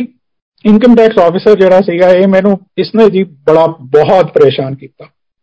ਹਰ ਰੋਜ਼ मैंने बुला लगे होते ऑफिस ਦੇ ਵਿੱਚ ये दिखाओ वो दिखाओ ये करो वो करो आपने ये कहां से आई है बैंक स्टेटमेंट दिखाओ अपनी आपका इनकम कहां से है आपकी एक्सपेंडिचर क्या है ये करो मतलब उसने जी मैंने पंद्रह दिन ਦੇ ਵਿੱਚ मेरा मेरा बहुत ही बुरा हाल कर ਦਿੱਤਾ ਔਰ ਫਿਰ ਇਵੈਂਚੁਅਲੀ ਜਦ ਮੇਰਾ ਸੀਏ ਵੀ ਮੇਰੇ ਨਾਲ ਇਨਵੋਲਵ ਹੋਇਆ ਤੇ ਉਸ ਨੂੰ ਫੀਲਿੰਗ ਆਈ, ਉਹ ਕਹਿੰਦਾ, ਸਮੀਰ, ਮੈਨੂੰ ਸਮਝ ਨਹੀਂ ਆਂਦਾ ਇਹ ਬੰਦੇ ਨੂੰ ਇਤਨਾ ਕਿ ਕਹਿੰਦਾ, ਮੈਂ ਵੀ ਬੜੇ ਕੇਸਿਸ ਜਿਹੜੇ ਹੈਗੇ ਸਕਰੂਟਨੀਜ਼ ਦੇ ਵਿੱਚ ਲਿੱਤੇ ਹੈਗੇ ਬਟ ਇਹ ਤੇ ਕੁਝ ਖਾਸ ਹੀ ਪਤਾ ਨਹੀਂ, ਕੋਈ ਲੱਗਦਾ ਹੈ ਕਿ ਜਿਸ ਤਰ੍ਹਾਂ ਕੋਈ ਕਿਸੇ ਨੇ ਇਸ ਨੂੰ ਕੋਈ ਸ਼ਿਕਾਇਤ ਕੀਤੀ ਹੈ ਜਾਂ ਕੋਈ ਇਹ ਬਦਲਾ ਲੈ ਰਿਹਾ ਹੈ ਜਾਂ ਕੁਝ ਇਸ ਤਰ੍ਹਾਂ ਦੀ ਇਸ ਨੂੰ ਫੀਲਿੰਗ ਆ ਰਹੀ ਹੈ ਕਿ ਇਤਨਾ ਪਰੇਸ਼ਾਨ ਤੇ ਕੋਈ ਵੀ ਨਹੀਂ ਕਰਦਾ। ਖੈਰ ਮੈਂ ਕਿਹਾ, ਹੁਣ ਫਸ ਗਏ ਹਾਂ ਉਨਕੀ ਕਰੀ ਕਹਿੰਦਾ, ਹੱਕ ਕਰਕੇ ਅਸੀਂ ਕੁਝ ਵੀ ਨਹੀਂ ਸਕਦੇ। ਤੇ ਜੋ ਇਹ ਮੰਗੀ ਜਾਏਗਾ, ਸਾਨੂੰ ਦੇਣਾ ਪਏਗਾ। ਔਰ ਅਸੀਂ ਕੁਝ ਵੀ ਅਗਰ ਕਿਸੇ ਚੀਜ਼ ਨੂੰ ਵੀ ਰੋਕਾਂਗੇ ਤੇ ਇਸਨੇ ਹੋਰ ਪਰੇਸ਼ਾਨ ਕਰਨਾ ਹੈ ਮੈਂ ਕਿਹਾ ਕੋਈ ਗੱਲ ਨਹੀਂ ਜਦ ਮੈਂ ਕੋਈ ਗਲਤ ਕੰਮ ਕੀਤਾ ਨਹੀਂ ਹੈਗਾ ਤਾਂ ਮੈਨੂੰ ਕਿਸੇ ਚੀਜ਼ ਦਾ ਡਰ ਨਹੀਂ ਹੈਗਾ ਹਾਂ ਜ਼ਰੂਰ ਇਹ ਜ਼ਰੂਰ ਹੈ ਕਿ ਇਸਨੇ ਮੈਨੂੰ ਮੇਰੇ ਨੱਕ 'ਚ ਦਮ ਜ਼ਰੂਰ ਕਰ ਦਿੱਤਾ ਹੈ ਮੇਰੀ ਰਾਤਾਂ ਦੀ ਨੀਂਦ ਆਰਾਮ ਕਰ ਦਿੱਤੀ ਹੈ ਪਰ ਫਿਰ ਵੀ ਮੈਂ ਚੈੱਕ ਕਰਦਾ ਰਹਾਂ ਖੈਰ ਬਹੁਤ ਜਦ ਉਹ ਕਹਿੰਦੇ ਨਾ ਪਾਣੀ ਸਿਰ ਤੋਂ ਉੱਪਰ ਨਿਕਲ ਗਿਆ ਸੀਗਾ ਤੇ ਫਿਰ ਇੱਕ ਦਿਨ ਮੈਂ ਬਹੁਤ ਹੀ ਬਹੁਤ ਹੀ ਮਾਇੂਸ ਹੋ ਗਿਆ ਤੇ ਮੈਂ ਗੁਰੂ ਜੀ ਦੇ ਸਰੂਪ ਦੇ ਸਾਹਮਣੇ ਬੈਠ ਕੇ ਮੈਂ ਅਰਦਾਸ ਕੀਤੀ। ਮੈਂ ਕਿ ਗੁਰੂ ਜੀ, ਮੈਨੂੰ ਨਹੀਂ ਪਤਾ ਜੀ ਇਹ ਕੀ ਕਰੀ ਜਾ ਰਿਹਾ, ਇਹ ਕੌਣ ਹੈ ਬੰਦਾ? ਇਹ ਕਿੱਥੋਂ ਆਇਆ ਤੇ ਕੀ ਇਹ ਮੇਰੇ ਨਾਲ ਦੁਸ਼ਮਣੀ ਕੱਢਦਾ ਪਿਆ ਪਰ ਇਹ ਜ਼ਰੂਰ ਹੈ, ਇਸਨੇ ਮੈਨੂੰ ਇਹ ਪਿਛਲੇ 15-20 ਦਿਨਾਂ ਦੇ ਵਿੱਚ ਮੈਨੂੰ ਇਤਨਾ ਪਰੇਸ਼ਾਨ ਕਰ ਦਿੱਤਾ ਹੈ ਕਿ ਹੁਣ ਮੇਰੇ ਕੋਲ ਸਾਹ ਨਹੀਂ ਜਾਂਦਾ। ਤੇ ਹੁਣ ਤੁਸੀਂ ਕੁਝ ਚਮਤਕਾਰ ਕਰੋ, ਕੁਝ ਇਸ ਨੂੰ ਸਮਝਾਓ ਕਿ ਇਹ ਮੇਰਾ ਮੇਰਾ ਮੇਰਾ ਪਿੱਛਾ ਛੱਡੇ ਤੇ ਮੇਰੇ ਸਭ ਕੁਝ ਮੇਰਾ ਕੰਮ ਠੀਕ ਕਰੇ ਕਿ ਮੈਂ ਨਾ ਮੈਂ ਘਰ ਦੇ ਧਿਆਨ ਦੇ ਸਕਾਂ ਨਾ ਮੈਂ ਆਪਣੇ ਕੰਮ 'ਚ ਧਿਆਨ ਦੇ ਸਕਾਂ इसने तो इतना मेरे दुखी कर दिता है कि मैंने बस समझ नहीं आता कि मैं करा की ਇਹ ਮੈਂ ਅਰਦਾਸ ਕੀਤੀ ਤੇ ਕਰਕੇ ਨਹੀਂ ਮੈਂ ਫਿਰ ਇਨਕਮ ਟੈਕਸ ਆਫਿਸ ਪਹੁੰਚ ਗਿਆ ਸੰਗਤ ਜੀ ਤੁਸੀਂ ਬਲੀਵ ਨਹੀਂ ਕਰੋਗੇ ਜਿਹੜੇ ਜਿਹੜੇ ਬੰਦੇ ਨੇ ਮੈਨੂੰ ਪਿਛਲੇ 20 ਦਿਨਾਂ ਚੋਂ ਨੱਕ 'ਚ ਦਮ ਕੀਤਾ ਹੋਇਆ ਸੀਗਾ ਜਦ ਮੈਂ ਉਸ ਦਿਨ ਸਵੇਰੇ ਉਸ ਦੇ ਆਫਿਸ ਦੇ ਵਿੱਚ ਪਹੁੰਚਿਆ ਤੇ ਇਸ ਬੰਦੇ ਦਾ ਬਿਲਕੁਲ ਮੈਂ ਕਹਿੰਦਾ ਇੱਕ 100% ਉਸ ਦਾ ਟਰਾਂਸਫਾਰਮ ਹੋਇਆ ਸੀ ਦਿੱਲੀ ਉਸ ਦਾ ਬਦਲਾ ਬੰਦਾ ਹੀ ਬਦਲ ਗਿਆ ਸੀ ਉਹ ਮੈਨੂੰ ਦੇਖ के कहना कहना बैठो सेठी साहब तुम दसो की करना है मैं क्या जी देखो मैं आपको पिछले 20 दिनों से जो आपने पेपर बोला जो आपने इंफॉर्मेशन बोली मैंने सारी आपको दे दी इसके बाद मेरे पास और कुछ नहीं है मैं क्या दूं आपको कहना अब आप क्या करना चाहते हो मैंने कहा जी अब अब इसको खत्म कर दो जो इसको करना है कहना ठीक है आप कल ऐसा करो कल अपने सीए को लेकर आ जाओ और मैं आपकी स्टेटमेंट रिकॉर्ड करके और मैं केस को क्लोज करके इसको खत्म कर देता हूं मैं बड़ा खुश होया मैंने कहा ये तो लग रहा है कुछ ਅੱਜ ਇਸ ਨੂੰ ਸਮਝ ਆਈ ਹੈ ਅਬ ਸੰਗਤ ਜੀ ਉਸ ਟਾਈਮ ਤੱਕ ਮੈਨੂੰ ਹਾਲੀ ਵੀ ਇਹ ਫੀਲਿੰਗ ਨਹੀਂ ਆਈ ਸੀਗੀ ਦਿਲ ਦੇ ਵਿੱਚ ਕਿ ਇਹ ਬੰਦਾ ਬਦਲ ਕਿਸ ਤਰ੍ਹਾਂ ਗਿਆ ਇਸ ਨੂੰ ਕਿਸ ਕੀ ਹੋਇਆ ਜਿਹੜੇ ਇਸ ਦੇ ਦਿਮਾਗ ਦੇ ਵਿੱਚ ਇਹ ਇਹ ਸਾਰਾ ਟਰਾਂਸਫਰਮੇਸ਼ਨ ਆ ਗਿਆ ਖੈਰ ਅਗਲੇ ਦਿਨ ਜਦ ਮੈਂ ਸੀਏ ਦੇ ਨਾਲ ਉੱਥੇ ਪਹੁੰਚਾ ਤੇ ਇਹ ਇਸਨੇ ਜੀ ਨਾਰਮਲੀ ਉਹ ਸਟੇਟਮੈਂਟ ਲੈਂਦੇ ਜੋ ਐਸਐਸਸੀ ਹੁੰਦਾ ਹੈ ਇਸਨੇ ਸਾਰੀ ਸਟੇਟਮੈਂਟ ਮੇਰੀ ਸੀਏ ਕੋਲੋਂ ਲਿੱਤੀ ਜੋ ਵੀ ਜੋ ਸੀਏ ਬੋਲੀ ਜਾਏ ਇਹ ਸਾਰਾ ਦਾ ਸਾਰਾ ਰਿਕਾਰਡ ਕਰੀ ਜਾਏ ਔਰ ਸਾਰਾ ਪੂਰਾ ਦਾ ਪੂਰਾ ਇਸਨੇ ਕੇਸ ਜਿਹੜਾ ਸੀਗਾ ਕੋਈ ਇੱਕ ਪੈਸੇ ਦਾ ਟੈਕਸ ਨਹੀਂ ਲਗਾਇਆ ਕੋਈ ਐਡੀਸ਼ਨ ਨਹੀਂ ਕੀਤੀ ਸਾਰਾ ਦਾ ਸਾਰਾ ਇਸਨੇ ਪੂਰਾ ਖਤਮ ਕਰ ਦਿੱਤਾ ਹੁਣ ਅਸੀਂ ਬਾਹਰ ਨਿਕਲੇ ਆ ਤਾਂ ਸੀਏ ਜਿਹੜੇ ਜਿਸ ਬੰਦੇ ਨੇ ਮੈਨੂੰ ਕਿਹਾ ਸੀਗਾ ਕਿ ਇਹ ਕੋਈ ਦੁਸ਼ਮਣੀ ਨਿਕਾਲ ਰਿਹਾ ਹੈ ਕਹਿੰਦਾ ਇਹ ਬੰਦਾ ਤੇ ਬਿਲਕੁਲ ਚੇਂਜ ਬਾਹਰ ਨਿਕਲ ਗਿਆ ਮੈਨੂੰ ਕਹਿੰਦਾ ਇਹ ਬੰਦਾ ਤਾਂ ਬਿਲਕੁਲ ਚੇਂਜ ਹੀ ਹੋ ਗਿਆ ਇਹ ਤੇ ਕੋਈ ਮਿਰੇਕਲ ਹੋ ਗਿਆ ਜਦ ਉਸਨੇ ਇਹ ਗੱਲ ਕਹੀ ਮੈਂ ਕਿਹਾ ਇਹ ਮਿਰੇਕਲ ਮੈਨੂੰ ਪਤਾ ਹੁਣ ਕਿਸਨੇ ਕੀਤਾ ਹੈ ਇਮੀਡੀਏਟਲੀ ਮੇਰੇ ਦਿਮਾਗ ਦੇ ਵਿੱਚ ਆਇਆ ਮੈਂ ਕਿਹਾ ਇਹ ਇਹ ਮਿਰੇਕਲ ਹੋ ਕਿਸ ਨਹੀਂ ਇਹ ਮੇਰੇ ਗੁਰੂ ਜੀ ਨੇ ਕੀਤਾ ਹੈ ਇਹ ਗੁਰੂ ਜੀ ਨੇ ਮੇਰੇ ਜਿਹੜਾ ਜੋ ਮੇਰੀ ਦੁਬਿਧਾ ਮੇਰੇ ਸਿਰ ਤੇ ਆਈ ਵੀ ਸੀ ਗੁਰੂ ਜੀ ਨੇ ਦੇਖੋ 1 ਮਿੰਟ 'ਚ सारी दी सारी प्रॉब्लम नो इस चुटकी दे सारा सॉल्व कर देते हैं। और जो एक्चुअल फैक्ट्स थी गए उसी फैक्ट्स के ऊपर सारा मेरा केस जोड़ा सी गया वो इमीडिएटली खत्म हो गया। और मैं वापस इमीडिएटली उसी दिन मैं वापस आकर मैं गुरु जी के चरणों के बीच बैठकर और मेरे, मेरी एक्चुअली अखा के आँसू निकल आए कि गुरु जी ही ਅੱਜ ਮੇਰੇ ਫਾਦਰ ਨਹੀਂ ਹੈਗੇ ਲੇਕਿਨ ਅੱਜ ਤੁਸੀਂ ਮੇਰਾ ਜੋ ਮੇਰੇ ਫਾਦਰ ਮੇਰੇ ਵਾਸਤੇ ਕਰਦੇ ਅੱਜ ਉਸ ਤੋਂ ਜ਼ਿਆਦਾ ਤੁਸੀਂ ਕੀਤਾ ਤੁਸੀਂ ਅੱਜ ਮੇਰੇ ਜੋ ਬਾਹ ਅੱਜ ਤੁਸੀਂ ਪਕੜ ਕੇ ਮੇਰੀ ਔਰ ਮੈਨੂੰ ਇਸ ਪ੍ਰੋਬਲਮ ਤੋਂ ਨਿਕਾਲਿਆ ਹੈਗਾ ਉਹ ਹੋਰ ਕੋਈ ਨਹੀਂ ਕਰ ਸਕਦਾ ਸੀ ਸਿਰਫ ਇੱਕ ਗੁਰੂ ਹੀ ਮੇਰੇ ਵਾਸਤੇ ਕਰ ਸਕਦਾ ਸੀ ਇੱਕ ਛੋਟਾ ਸਤਸੰਗ ਹੋਰ ਸੁਣਾ ਸੁਣਾਉਣਾ ਚਾਹਾਂਗਾ ਇੱਕ ਮੇਰੀ ਮਦਰ ਦੀ ਸਿਸਟਰ ਬੰਬੇ ਰਹਿੰਦੀ ਹੈ ਤੇ ਗਰਮੀਆਂ ਦੀ ਛੁੱਟੀਆਂ ਦੇ ਵਿੱਚ ਉਹ ਉਹਨਾਂ ਦੇ ਕੋਲ ਚਲੇ ਜਾਂਦੇ ਨੇ ਤੇ ਕੋਈ 2 ਸਾਲ ਪਹਿਲੇ ਕੋਵਿਡ ਕੋਲ ਪਹਿਲੇ ਦੀ ਗੱਲ ਹੈ ਮਦਰ ਉੱਥੇ ਸਿਸਟਰ ਦੇ ਕੋਲ ਹੀ ਸੀਗੇ ਮੇਰੀ ਮਾਸੀ ਦੇ ਕੋਲ ਤੇ ਸ਼ਾਮ ਨੂੰ ਬਿਲਡਿੰਗ ਦੇ ਵਿੱਚ ਨਾ ਬਿਲਡਿੰਗ ਦੇ ਨੀਚੇ ਕੰਪਾਊਂਡ ਦੇ ਵਿੱਚ ਉਹ ਸੈਰ ਕਰਦੇ ਸੀਗੇ ਉਹਨੇ ਸੰਗਤ ਜੀ ਇਹ ਸੁਣਨ ਵਾਲੀ ਗੱਲ ਹੈ ਕਿ ਕਿਸ ਤਰ੍ਹਾਂ ਗੁਰੂ ਜੀ ਨੇ ਸਾਡੀ ਸਾਰੀ ਪੂਰੀ ਫੈਮਿਲੀ ਨੂੰ ਬਲੇਸ ਕੀਤਾ ਹੋਇਆ ਔਰ ਆਪਣੀ ਪ੍ਰੋਟੈਕਸ਼ਨ ਆਪਣੀ ਛਤਰ ਛਾਇਆ ਦੇ ਵਿੱਚ ਰੱਖਿਆ ਹੋਇਆ ਹੈ ਮੇਰੀ ਮਦਰ ਉੱਥੇ ਸ਼ਾਮ ਨੂੰ ਕੰਪਾਊਂਡ ਦੇ ਵਿੱਚ ਬਿਲਡਿੰਗ ਦੇ ਕੰਪਾਊਂਡ ਦੇ ਵਿੱਚ ਹੀ ਸੈਰ ਕਰ ਰਹੀ ਸੀ ਕਿ ਉਹ ਨਾਰਮਲੀ ਉਹਨਾਂ ਨੂੰ ਸੈਰ ਦਾ ਬਹੁਤ ਸ਼ੌਕ ਸੀਗਾ ਤਾਂ ਉਹ ਹਰ ਰੋਜ਼ ਕਰਦੇ ਸੀ ਪਤਾ ਨਹੀਂ ਕਿਧਰੋਂ ਇੱਕ ਇੱਕ ਬੰਦਾ ਉੱਥੇ ਆਇਆ ਮਤੇ ਮਦਰ ਨੂੰ ਆ ਕੇ ਕਹਿੰਦਾ ਹੈ आप आंटी आप इधर सैर कर रहे हो तो जरा ध्यान रखना आगे मत जाना आगे कांच गिर रहा है तो मेरी मदर बड़ी हैरान हो गई कि भाई तेनों किस तरह पता लगे थे कांच गिर रहे तो कहते नहीं वो ऊपर काम हो रहा है ना तो उधर से कांच गिर रहा है ਤੇ ਮੇਰੀ ਮਦਰ ਕਹਿੰਦੀ ਕਿੱਥੇ ਗਿਰ ਰਿਹਾ ਮੈਨੂੰ ਤਾਂ ਇੱਥੇ ਕੋਈ ਨਹੀਂ ਦਿਖ ਰਿਹਾ ਕੱਚ ਕਿਧਰੇ ਵੀ ਗਿਰਿਆ ਹੋਇਆ ਤੇ ਇਤਨੀ ਗੱਲ ਹੋਈ ਤੇ ਮਦਰ ਨੇ ਮੁੜ ਕੇ ਦੇਖਿਆ ਤੇ ਇਹ ਬੰਦਾ ਗਾਇਬ ਹੋ ਗਿਆ ਉਹ ਬੰਦਾ ਹੀ ਨਹੀਂ ਸੀਗਾ ਤੇ ਮਦਰ ਨੂੰ ਲੱਗਿਆ ਕਿ ਇਹ ਕੋਈ ਮੇਰੇ ਨਾਲ ਕੋਈ ਮਜ਼ਾਕ ਕਰ ਰਿਹਾ ਕਿ ਮੈਨੂੰ ਤਾਂ ਇੱਥੇ ਕੋਈ ਕੱਚ ਨਹੀਂ ਦਿਖ ਰਿਹਾ ਪਰ ਇਹ ਕਹਿੰਦਾ ਕਿ ਇੱਥੇ ਕੱਚ ਗਿਰ ਰਿਹਾ ਉੱਥੇ ਖੜੇ ਹੋ ਕੇ ਉਹ ਇਤਨਾ ਸੋਚ ਹੀ ਰਹੀ ਸੀਗੀ ਮੇਰੀ ਮਦਰ ਤੇ ਉਸੇ ਮਿੰਟ ਦੇ ਵਿੱਚ ਉੱਪਰੋਂ ਪੂਰਾ ਦਾ ਪੂਰਾ ਇੱਕ ਸ਼ੀਸ਼ਾ ਆ ਕੇ ਨੀਚੇ ਧੜਾਮ ਗਿਰਿਆ ਇਤਨੀ ਜ਼ੋਰ ਦਾ ਗਿਰਿਆ ਤੇ ਮਦਰ ਜਿਹੜੀ ਇੱਕਦਮ ਘਬਰਾ ਗਈ ਕਿ ਇਹ ਕੀ ਹੋਇਆ ਔਰ ਇੱਕਦਮ ਘਬਰਾ ਕੇ ਉਹ ਕਹਿੰਦੀ ਹੈ ਕਿ ਇਹ ਬੰਦਾ ਮੈਨੂੰ ਉਹਨੇ ਕਹਿ ਰਿਹਾ ਸੀ ਇੱਥੇ ਕੱਚ ਗਿਰੇਗਾ ਇਹ ਇਸ ਨੂੰ ਕਿਸ ਤਰ੍ਹਾਂ ਪਤਾ ਲੱਗਿਆ ਕਿ ਉੱਪਰੋਂ ਕੱਚ ਗਿਰਨਾ ਹੈ ਤੇ ਮਦਰ ਨੇ ਇਮੀਡੀਏਟਲੀ ਉੱਤੇ ਸਿਕਿਉਰਿਟੀ ਗਾਰਡਸ ਨੂੰ ਬੁਲਾਇਆ ਕਿ ਇਹ ਕੀ ਹੋ ਰਿਹਾ ਉੱਪਰ ਕੱਚ ਕਿਸ ਤਰ੍ਹਾਂ ਗਿਰ ਰਿਹਾ ਇੱਥੇ ਤੇ ਲੋਕੀ ਕਿਥੇ ਸੈਰ ਕਰ ਰਹੇ ਨੇ ਤੇ ਬੱਚੇ ਵੀ ਹੈਗੇ ਤੇ ਹੋਰ ਵੀ ਹੈਗੇ ਲੋਕ ਤੇ ਇਹ ਤੇ ਕਿਸੇ ਦੇ ਸਿਰ ਦੇ ਉੱਪਰ ਗਿਰ ਗਿਆ ਜਾਂ ਕਿਸੇ ਨੂੰ ਵੀ ਸੱਟ ਲੱਗ ਜਾਏਗੀ ਤੇ ਇਹ ਤੇ ਬੜਾ ਖਤਰਨਾਕ ਹੋ ਸਕਦਾ ਤੇ ਉਹਨਾਂ ਨੇ ਜਦ ਇਸ ਤਰ੍ਹਾਂ ਫਿਰ ਉਹਨਾਂ ਨੂੰ ਇਮੀਡੀਏਟਲੀ ਸਟ੍ਰਾਈਕ ਕੀਤਾ ਕਿ ਉਹ ਬੰਦਾ ਕਿੱਥੇ ਗਿਆ ਤੇ ਉਹ ਕਿ ਉਹ ਜਿਸਨੇ ਮੈਨੂੰ ਉਹਨੇ ਦੱਸਿਆ ਕਿ ਇੱਥੇ ਕੱਚ ਗਿਰੇਗਾ ਤੇ ਉਹ ਦੇਖਿਆ ਤੇ ਉਹ ਬੰਦਾ ਹੀ ਕੋਈ ਨਹੀਂ। ਤੇ ਇਹਨਾਂ ਦੇ ਦਿਮਾਗ ਦੇ ਵਿੱਚ ਇਹਨਾਂ ਨੇ ਇਮੀਡੀਏਟਲੀ ਮੈਨੂੰ ਫੋਨ ਕੀਤੀ ਤੇ ਕਿਹਾ, ਮੈਂ ਕਿਹਾ, ਦੇਖੋ ਜੀ, ਇਹ ਤੁਹਾਨੂੰ ਹੋਰ ਕੋਈ ਨਹੀਂ, ਇਹ ਗੁਰੂ ਜੀ ਮੈਂ ਨਹੀਂ ਉੱਥੇ ਆ ਕੋਈ ਵੀ ਨਹੀਂ ਹੈ। ਇਹ ਗੁਰੂ ਜੀ ਹੈਗੇ ਤੁਹਾਡੇ ਨਾਲ, ਜਿਨ੍ਹਾਂ ਨੇ ਤੁਹਾਨੂੰ ਤੁਹਾਡੀ ਰੱਖਿਆ ਕੀਤੀ ਹੈ। ਤੁਹਾਨੂੰ ਤੁਹਾਨੂੰ ਉਸ ਉਸ ਉਸ ਵਿਪਤਾ ਦੇ ਵਿੱਚੋਂ ਪਹਿਲੇ ਹੀ ਕੱਢ ਦਿੱਤਾ। ਉਸ ਉਸ ਪ੍ਰੋਬਲਮ ਦੇ ਵਿੱਚ ਤੁਹਾਨੂੰ ਆਣ ਹੀ ਨਹੀਂ ਦਿੱਤੀ। ਔਰ ਉੱਥੇ ਉਹ ਗੁਰੂ ਜੀ ਦੇ ਉਸ ਉਸ ਗਾਰਡ ਦੇ ਜਾਂ ਕੋਈ, ਜੋ ਕੋਈ ਵੀ ਉਸ ਦੇ ਰੂਪ ਦੇ ਵਿੱਚ ਆਕਰ ਤੁਹਾਨੂੰ ਪਹਿਲੇ ਹੀ ਦੱਸ ਦਿੱਤਾ ਕਿ ਅੱਗੇ ਖਤਰਾ ਹੈਗਾ, ਅੱਗੇ ਮਤ ਜਾਣਾ ਔਰ ਤੁਹਾਨੂੰ ਉਸ ਉਸ ਪੁਆਇੰਟ ਦੇ ਵਿੱਚ ਜਾਣ ਕੋਲੋਂ ਪਹਿਲੇ ਹੀ ਰੋਕ ਦਿੱਤਾ। ਇਹ ਕੋਈ ਕੋਈ ਆਰਡੀਨਰੀ ਆਦਮੀ ਜਾਂ ਕੋਈ ਵੀ ਇਸ ਤਰ੍ਹਾਂ ਦਾ ਬੰਦਾ ਨਹੀਂ ਕਰ ਸਕਦਾ। ਇਹ ਸਾਡੇ ਸਿਰਫ ਗੁਰੂ ਜੀ ਹੀ ਕਰ ਸਕਦੇ ਨੇ ਜਿਨ੍ਹਾਂ ਨੇ ਸਾਨੂੰ ਪੂਰੀ ਤਰ੍ਹਾਂ ਨਾਲ ਆਪਣੀ ਪ੍ਰੋਟੈਕਸ਼ਨ ਦਿੱਤੀ ਹੋਈ। ਇੱਕ ਸਤਸੰਗ ਹੋਰ ਸ਼ੇਅਰ ਕਰਾਂਗਾ, ਜਿਹੜਾ ਕਿ ਉਹਨੇ ਰੀਸੈਂਟਲੀ ਮਾਰਚ 21 ਦੇ ਵਿੱਚ ਮੇਰੀ ਵਾਈਫ ਦੇ ਨਾਲ ਹੋਇਆ ਇੱਕ ਦਿਨ ਸਡਨਲੀ ਫੈਬਰੂਰੀ ਫੈਬਰੂਰੀ ਦਾ ਟਾਈਮ ਸੀਗਾ ਥੋੜੀ ਥੋੜੀ ਠੰਡ ਸੀਗੀ ਤੇ ਸਡਨਲੀ ਵਾਈਫ ਨੂੰ ਬੈਕ ਦੇ ਵਿੱਚ ਪੇਨ ਸ਼ੁਰੂ ਹੋ ਗਈ ਔਰ ਇਤਨੀ ਪੇਨ ਇਤਨੀ ਜ਼ਬਰਦਸਤ ਪੇਨ ਕਿ ਇਸ ਨੂੰ ਸਿਆ ਨਾ ਜਾਏ ਅਸੀਂ ਬੜੀ ਗੋਲੀਆਂ ਦਿੱਤੀਆਂ ਪੇਨ ਕਿਲਰਸ ਦਿੱਤੇ ਪਰ ਇਸ ਨੂੰ ਕੋਈ ਫਰਕ ਹੀ ਨਾ ਪੜੇ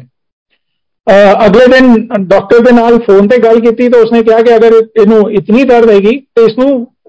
ਪੇਨ ਕਿਲਰ ਇੰਜੈਕਸ਼ਨ ਦੇ ਦਿਓ, ਉਸ ਨਾਲ ਫ਼ਰਕ ਪੈ ਜਾਏਗਾ। ਅਸੀਂ ਉਸਨੇ ਜੋ ਇੰਜੈਕਸ਼ਨ ਦੱਸਿਆ ਸੀ, ਅਸੀਂ ਇੱਕ ਕੰਪਾਊਂਡਰ ਨੂੰ ਬੁਲਾ ਕੇ ਇੰਜੈਕਸ਼ਨ ਦਿੱਤਾ। ਇਸ ਨੂੰ ਇੰਜੈਕਸ਼ਨ ਦੇ ਨਾਲ ਘੰਟਾ ਫ਼ਰਕ ਪਿਆ ਹੋਏਗਾ ਔਰ ਫਿਰ ਇਸ ਦਾ ਤੜਪਣਾ ਫਿਰ ਸ਼ੁਰੂ ਹੋ ਗਿਆ। ਬੜਾ ਹੀ ਜ਼ਬਰਦਸਤ ਦਰਦ, ਬੜੀ ਦਰਦ। ਇਹ ਰੋਈ ਜਾਏ ਚੀਕਾ ਮਾਰੀ ਜਾਏ ਕਿ ਮੇਰਾ ਤਾਂ ਮੇਰੀ ਤੇ ਜਾਨ ਨਿਕਲੀ ਜਾ ਰਹੀ ਹੈ ਤੁਸੀਂ ਲੋਕ ਕਰੋ ਕੁਝ ਕਰੋ ਕੁਝ ਉੱਤੇ ਡਾਕਟਰ ਨਾਲ ਗੱਲ ਕੀਤੀ ਡਾਕਟਰ ਕਹਿੰਦਾ ਜੀ ਅੱਜ ਤੇ ਸੰਡੇ ਅੱਜ ਤੇ ਮੈਂ ਆ ਨਹੀਂ ਸਕਦਾ ਤੇ ਤੁਸੀਂ ਕੱਲ ਕਹੋਗੇ ਤੇ ਕੱਲ ਮੈਂ ਆ ਜਾਵਾਂਗਾ ਮੰਡੇ ਨੂੰ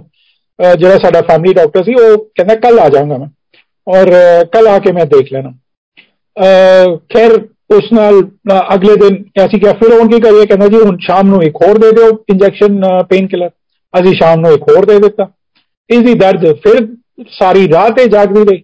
ਸਵੇਰੇ ਕਿਸੇ ਤਰ੍ਹਾਂ ਇਸ ਨੂੰ ਪੇਨ ਕਿਲਰ ਦਾ ਇੱਕ ਹੋਰ ਇੰਜੈਕਸ਼ਨ ਦੇ ਕੇ ਅਸੀਂ ਇਮੀਡੀਏਟਲੀ ਡਾਕਟਰ ਕੋਲ ਨੱਠ ਗਏ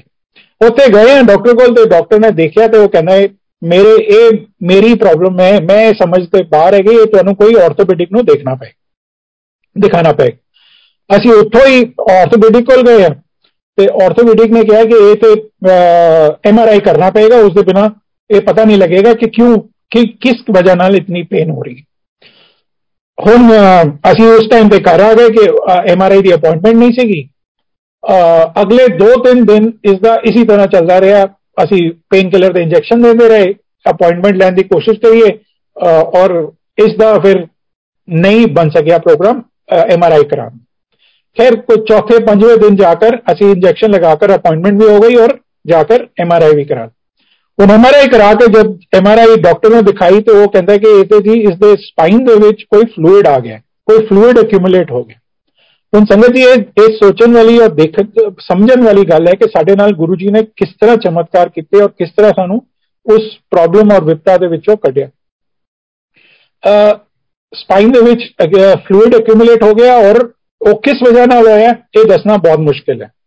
ਖੈਰ ਉਹ ਫਲੂਇਡ ਨੂੰ ਕੱਢਣਾ ਪਏਗਾ ਔਰ ਜਦ ਤੱਕ ਤੁਸੀਂ ਕੱਢੋਗੇ ਨਹੀਂ ਉਹ ਕੋਈ ਨਰਵ ਨੂੰ ਪ੍ਰੈਸ ਕਰ ਰਿਹਾ ਔਰ ਉਹ ਜਦੋਂ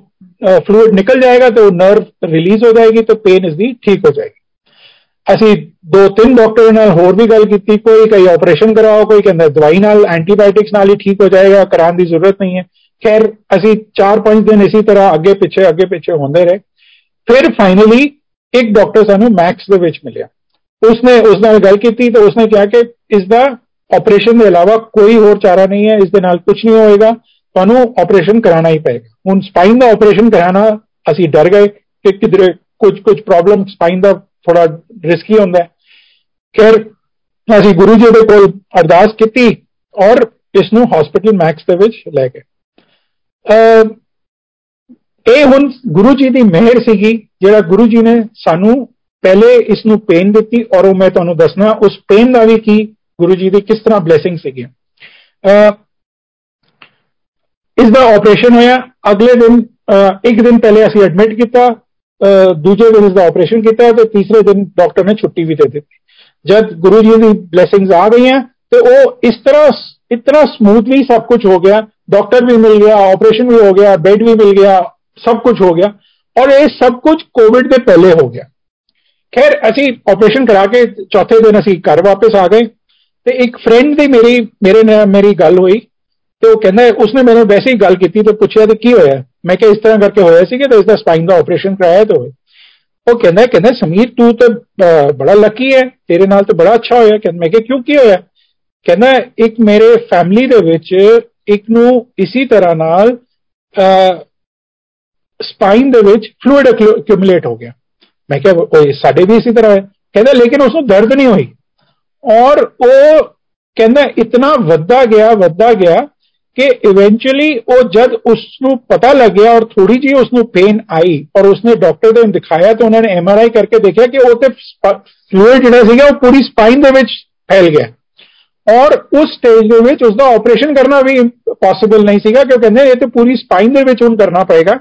ਔਰ ਕਹਿੰਦੇ ਇਵੈਂਚੁਅਲੀ ਉਹ ਉਹ ਬੰਦਾ ਜਿਹੜਾ ਸੀਗਾ ਉਹ ਸਰਵਾਈਵ ਨਹੀਂ ਕੀਤਾ ਹੁਣ ਸੰਗਤ ਜੀ ਇਹ ਦੇਖਣ ਵਾਲੀ ਗੱਲ ਹੈ ਕਿ ਗੁਰੂ ਜੀ ਨੇ ਕਿਸ ਤਰ੍ਹਾਂ ਸਾਨੂੰ ਕਹਿਣ ਵਾਸਤੇ ਸਾਨੂੰ ਕਿ ਉਸ ਨੂੰ ਮੇਰੀ ਵਾਈਫ ਨੂੰ ਪੇਨ ਸੀਗੀ ਲੇਕਿਨ ਇਹ ਵੀ ਗੁਰੂ ਜੀ ਦੀ ਬਲੇਸਿੰਗ ਸੀਗੀ ਅਗਰ ਉਸ ਨੂੰ ਪੇਨ ਨਹੀਂ ਹੁੰਦੀ ਅਗਰ ਉਸ ਨੂੰ ਇਤਨੀ ਸਿਵੀਅਰ ਪੇਨ ਨਹੀਂ ਹੁੰਦੀ ਤਾਂ ਅਸੀਂ ਇਸ ਨੂੰ ਸੀਰੀਅਸਲੀ ਨਹੀਂ ਲੈਂਦੇ ਔਰ ਅਗਰ ਸੀਰੀਅਸਲੀ ਨਹੀਂ ਲੈਂਦੇ ਔਰ ਡਾਕਟਰ ਕੋਲ ਨਹੀਂ ਨੱਠਦੇ ਤੇ ਇਹ ਪ੍ਰੋਬਲਮ ਸਾਡੀ ਹੋ ਸਕਦਾ ਹੈ ਕਦੀ ਡਿਟੈਕਟ ਹੀ ਨਾ ਹੁੰਦੀ ਗੁਰੂ ਜੀ ਦੀ ਇਹ ਬਲੇਸਿੰਗ ਸੀਗੀ ਕਿ ਸਾਨੂੰ ਉਹਨਾਂ ਨੇ ਠੀਕ ਕਰਨਾ ਹੈ ਉਹਨਾਂ ਨੇ ਸਾਨੂੰ ਆਪਣੀ ਬਲੇਸਿੰਗਸ ਦੇਣੀਆਂ ਹੈਗੀਆਂ ਤੇ ਉਹਨਾਂ ਨੇ ਸਾਨੂੰ ਪੇਨ ਵੀ ਦਿੱਤੀ ਨਾਲ ਉਸ ਦੇ ਉਸ ਪੇਨ ਦੇ ਨਾਲ ਸਾਨੂੰ ਪੂਰੀ ਦੀ ਪੂਰੀ ਪ੍ਰੋਬਲਮ ਜਿਹੜੀ ਸੀਗੀ ਉਹ ਸਾਹਮਣੇ ਆ ਗਈ ਔਰ ਸਾਰੀ ਦੀ ਪ੍ਰੋਬਲਮ ਸੋਲਵ ਵੀ ਕਰਵਾ ਦਿੱਤੀ ਤੋਂ ਇਹ ਇੱਕ ਸਾਨੂੰ ਮੇਰਾ ਇਹ ਵਿਸ਼ਵਾਸ ਹੈਗਾ ਕਿ ਗੁਰੂ ਜੀ ਦੀ ਜਦ ਆਪਣਾ ਆਪਣੀ ਬਲੇਸਿੰਗਸ ਆਪਣੀ ਆਪਣੀ ਕਿਸੇ ਵੀ ਨੂੰ ਕਿਸੇ ਪਰਿਵਾਰ ਨੂੰ ਕਿਸੇ ਸੰਗਤ ਨੂੰ ਆਪਣੇ ਨਾਲ ਜੋੜ ਲੈਂਦੇ ਤੇ ਉਹ ਉਸ ਦਾ ਪੂਰਾ ਖਿਆਲ ਰੱਖਦੇ ਉਸ ਦਾ ਪੂਰਾ ਧਿਆਨ ਰੱਖਦੇ ਔਰ ਕਿਸੇ ਨੂੰ ਵੀ ਕੋਈ ਕਦੀ ਵੀ ਕੋਈ ਪ੍ਰੋਬਲਮ ਦੇ ਵਿੱਚ ਉਹ ਜਦੋਂ ਆਂਦਾ ਹੈਗਾ ਲੇਕਿਨ ਅਗਰ ਉਹ ਆਪਣੇ ਸੱਚੇ ਦਿਲ ਨਾਲ ਅਗਰ ਆਪਣੀ ਸੱਚੀ ਸ਼ਰਧਾ ਨਾਲ ਗੁਰੂ ਜੀ ਦੀ ਅਰਦਾਸ ਕਰੇਗਾ ਤੇ ਉਸ ਨੂੰ ਪ੍ਰੋਬਲਮ ਗੁਰੂ ਜੀ ਸੋਲਵ ਕਰ ਦਿੰਦੇ ਅ ਸਤਸੰਗ ਤੇ ਮੇਰੇ ਕੋਲ ਬਹੁਤ ਹੈਗੇ ਲੇਕਿਨ ਟਾਈਮ ਦੀ ਕੰਸਟ੍ਰੇਂਟ ਦੇ ਨਾਲ ਮੈਂ ਕੁਝ ਪੁਆਇੰਟਸ ਜਿਹੜੇ ਹੈਗੇ ਜੋ ਮੈਂ ਸੋਚਣਾ ਮੈਂ ਅੱਜ ਸ਼ੇਅਰ ਕਰਨਾ ਚਾਹਾਂਗਾ ਗੁਰੂ ਜੀ ਨੇ ਸਾਨੂੰ ਕੀ ਸਿੱਖ ਦਿੱਤੀ ਹੈ ਕੀ ਸਮਝਾਇਆ ਹੈ ਮੇਰੇ ਹਿਸਾਬ ਨਾਲ ਜੋ ਮੈਂ ਐਨਾਲਾਈਜ਼ ਕੀਤਾ ਹੈਗਾ ਗੁਰੂ ਜੀ ਨੇ ਸਾਡੇ ਵਾਸਤੇ ਹਰ ਚੀਜ਼ ਇਤਨੀ ਸਿੰਪਲ ਕਰ ਦਿੱਤੀ ਹੈ ਤੁਸੀਂ ਇਹ ਚੀਜ਼ ਸੋਚੋ ਕੋਈ ਪੂਜਾ ਨਹੀਂ ਕੋਈ ਪੰਡਿਤ ਨਹੀਂ ਕੋਈ ਸਾਨੂੰ ਰਿਚੁਅਲ ਨਹੀਂ ਕਰਨਾ ਹੈ ਕੋਈ ਸੁਪਰਸਟੀਸ਼ਨ ਨਹੀਂ ਸੁਪਰਸਟੀਸ਼ਨਸ ਵਹਿਮ ਨਹੀਂ ਕਰਨਾ ਹੈਗਾ ਕਿਸੇ ਚੀਜ਼ ਦਾ ਕੁਝ ਨਹੀਂ ਕਰਨਾ ਸਿਰਫ ਤੁਸੀਂ ਗੁਰੂ ਜੀ ਦੇ ਕੋਲ ਜਾ ਕੇ ਡਾਇਰੈਕਟ ਆਪਣਾ ਅਰਦਾਸ ਕਰੋ ਆਪਣਾ ਡਾਇਰੈਕਟ ਕਨੈਕਸ਼ਨ ਉਹਨਾਂ ਦੇ ਨਾਲ ਬਣਾਓ ਉਹ ਉਹ ਤੁਹਾਡੀ ਸਾਰੀ ਪ੍ਰੋਬਲਮਸ ਸਾਰੇ ਕਸ਼ਟ ਜਿਹੜੇ ਹੈਗੇ ਉਹ ਆਪਣੇ ਆਪ ਕੱਟ ਦੇਣਗੇ ਹਾਂ ਗੁਰੂ ਜੀ ਦੇ ਨਾਲ ਇਹ ਜ਼ਰੂਰ ਹੈ ਕਿ ਤੁਹਾਨੂੰ ਕੋਈ ਕਿਸੇ ਕੋਈ ਅੱਜ ਦੀ ਡੇਟ ਦੇ ਵਿੱਚ ਤੁਹਾਨੂੰ ਇਹ ਅਗਰ ਕਹੇ ਕਿ ਹਾਂਜੀ ਮੈਂ ਤੁਹਾਡੇ ਲਈ ਪੂਜਾ ਕਰ ਸਕਣਾ ਜਾਂ ਮੈਂ ਤੁਹਾਡੇ ਲਈ ਗੁਰੂ ਜੀ ਦੇ ਨਾਲ ਕਨੈਕਸ਼ਨ ਕਰ ਸਕਣਾ ਇਹ ਕਿਸੇ ਇੱਕ ਬਿਲਕੁਲ ਬਲੀਵ ਨਾ ਕਰੋ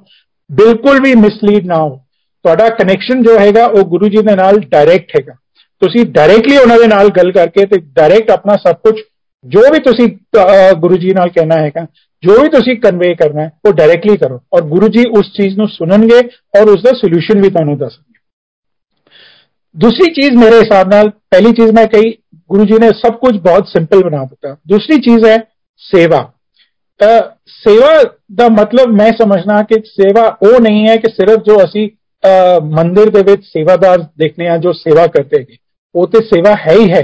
ਲੇਕਿਨ ਉਸ ਦੇ ਇਲਾਵਾ सेवा ਉਹ ਵੀ ਹੈਗੀ ਕਿ ਅਸੀਂ ਮੰਦਿਰ ਦੇ ਬਾਹਰ ਕੀ ਕਰਦੇ ਹਾਂ ਅਸੀਂ ਮੰਦਿਰ ਦੇ ਵਿੱਚ ਤੇ पूरी अपनी श्रद्धा न एक अच्छा बंदा बनकर, एक अच्छी संगत बनकर उत्थे सब कुछ करने हैं जो सानू सेवादार उत्थे हुक्म दें लेकिन मंदिर के बाहर आके असी की कर रहे हैं? क्या असि अच्छे बंदे, चंगे बंदे बन सकते हैं? क्योंकि गुरु जी हमेशा कहें चंगा काम करो, चंगे बंदे बनो।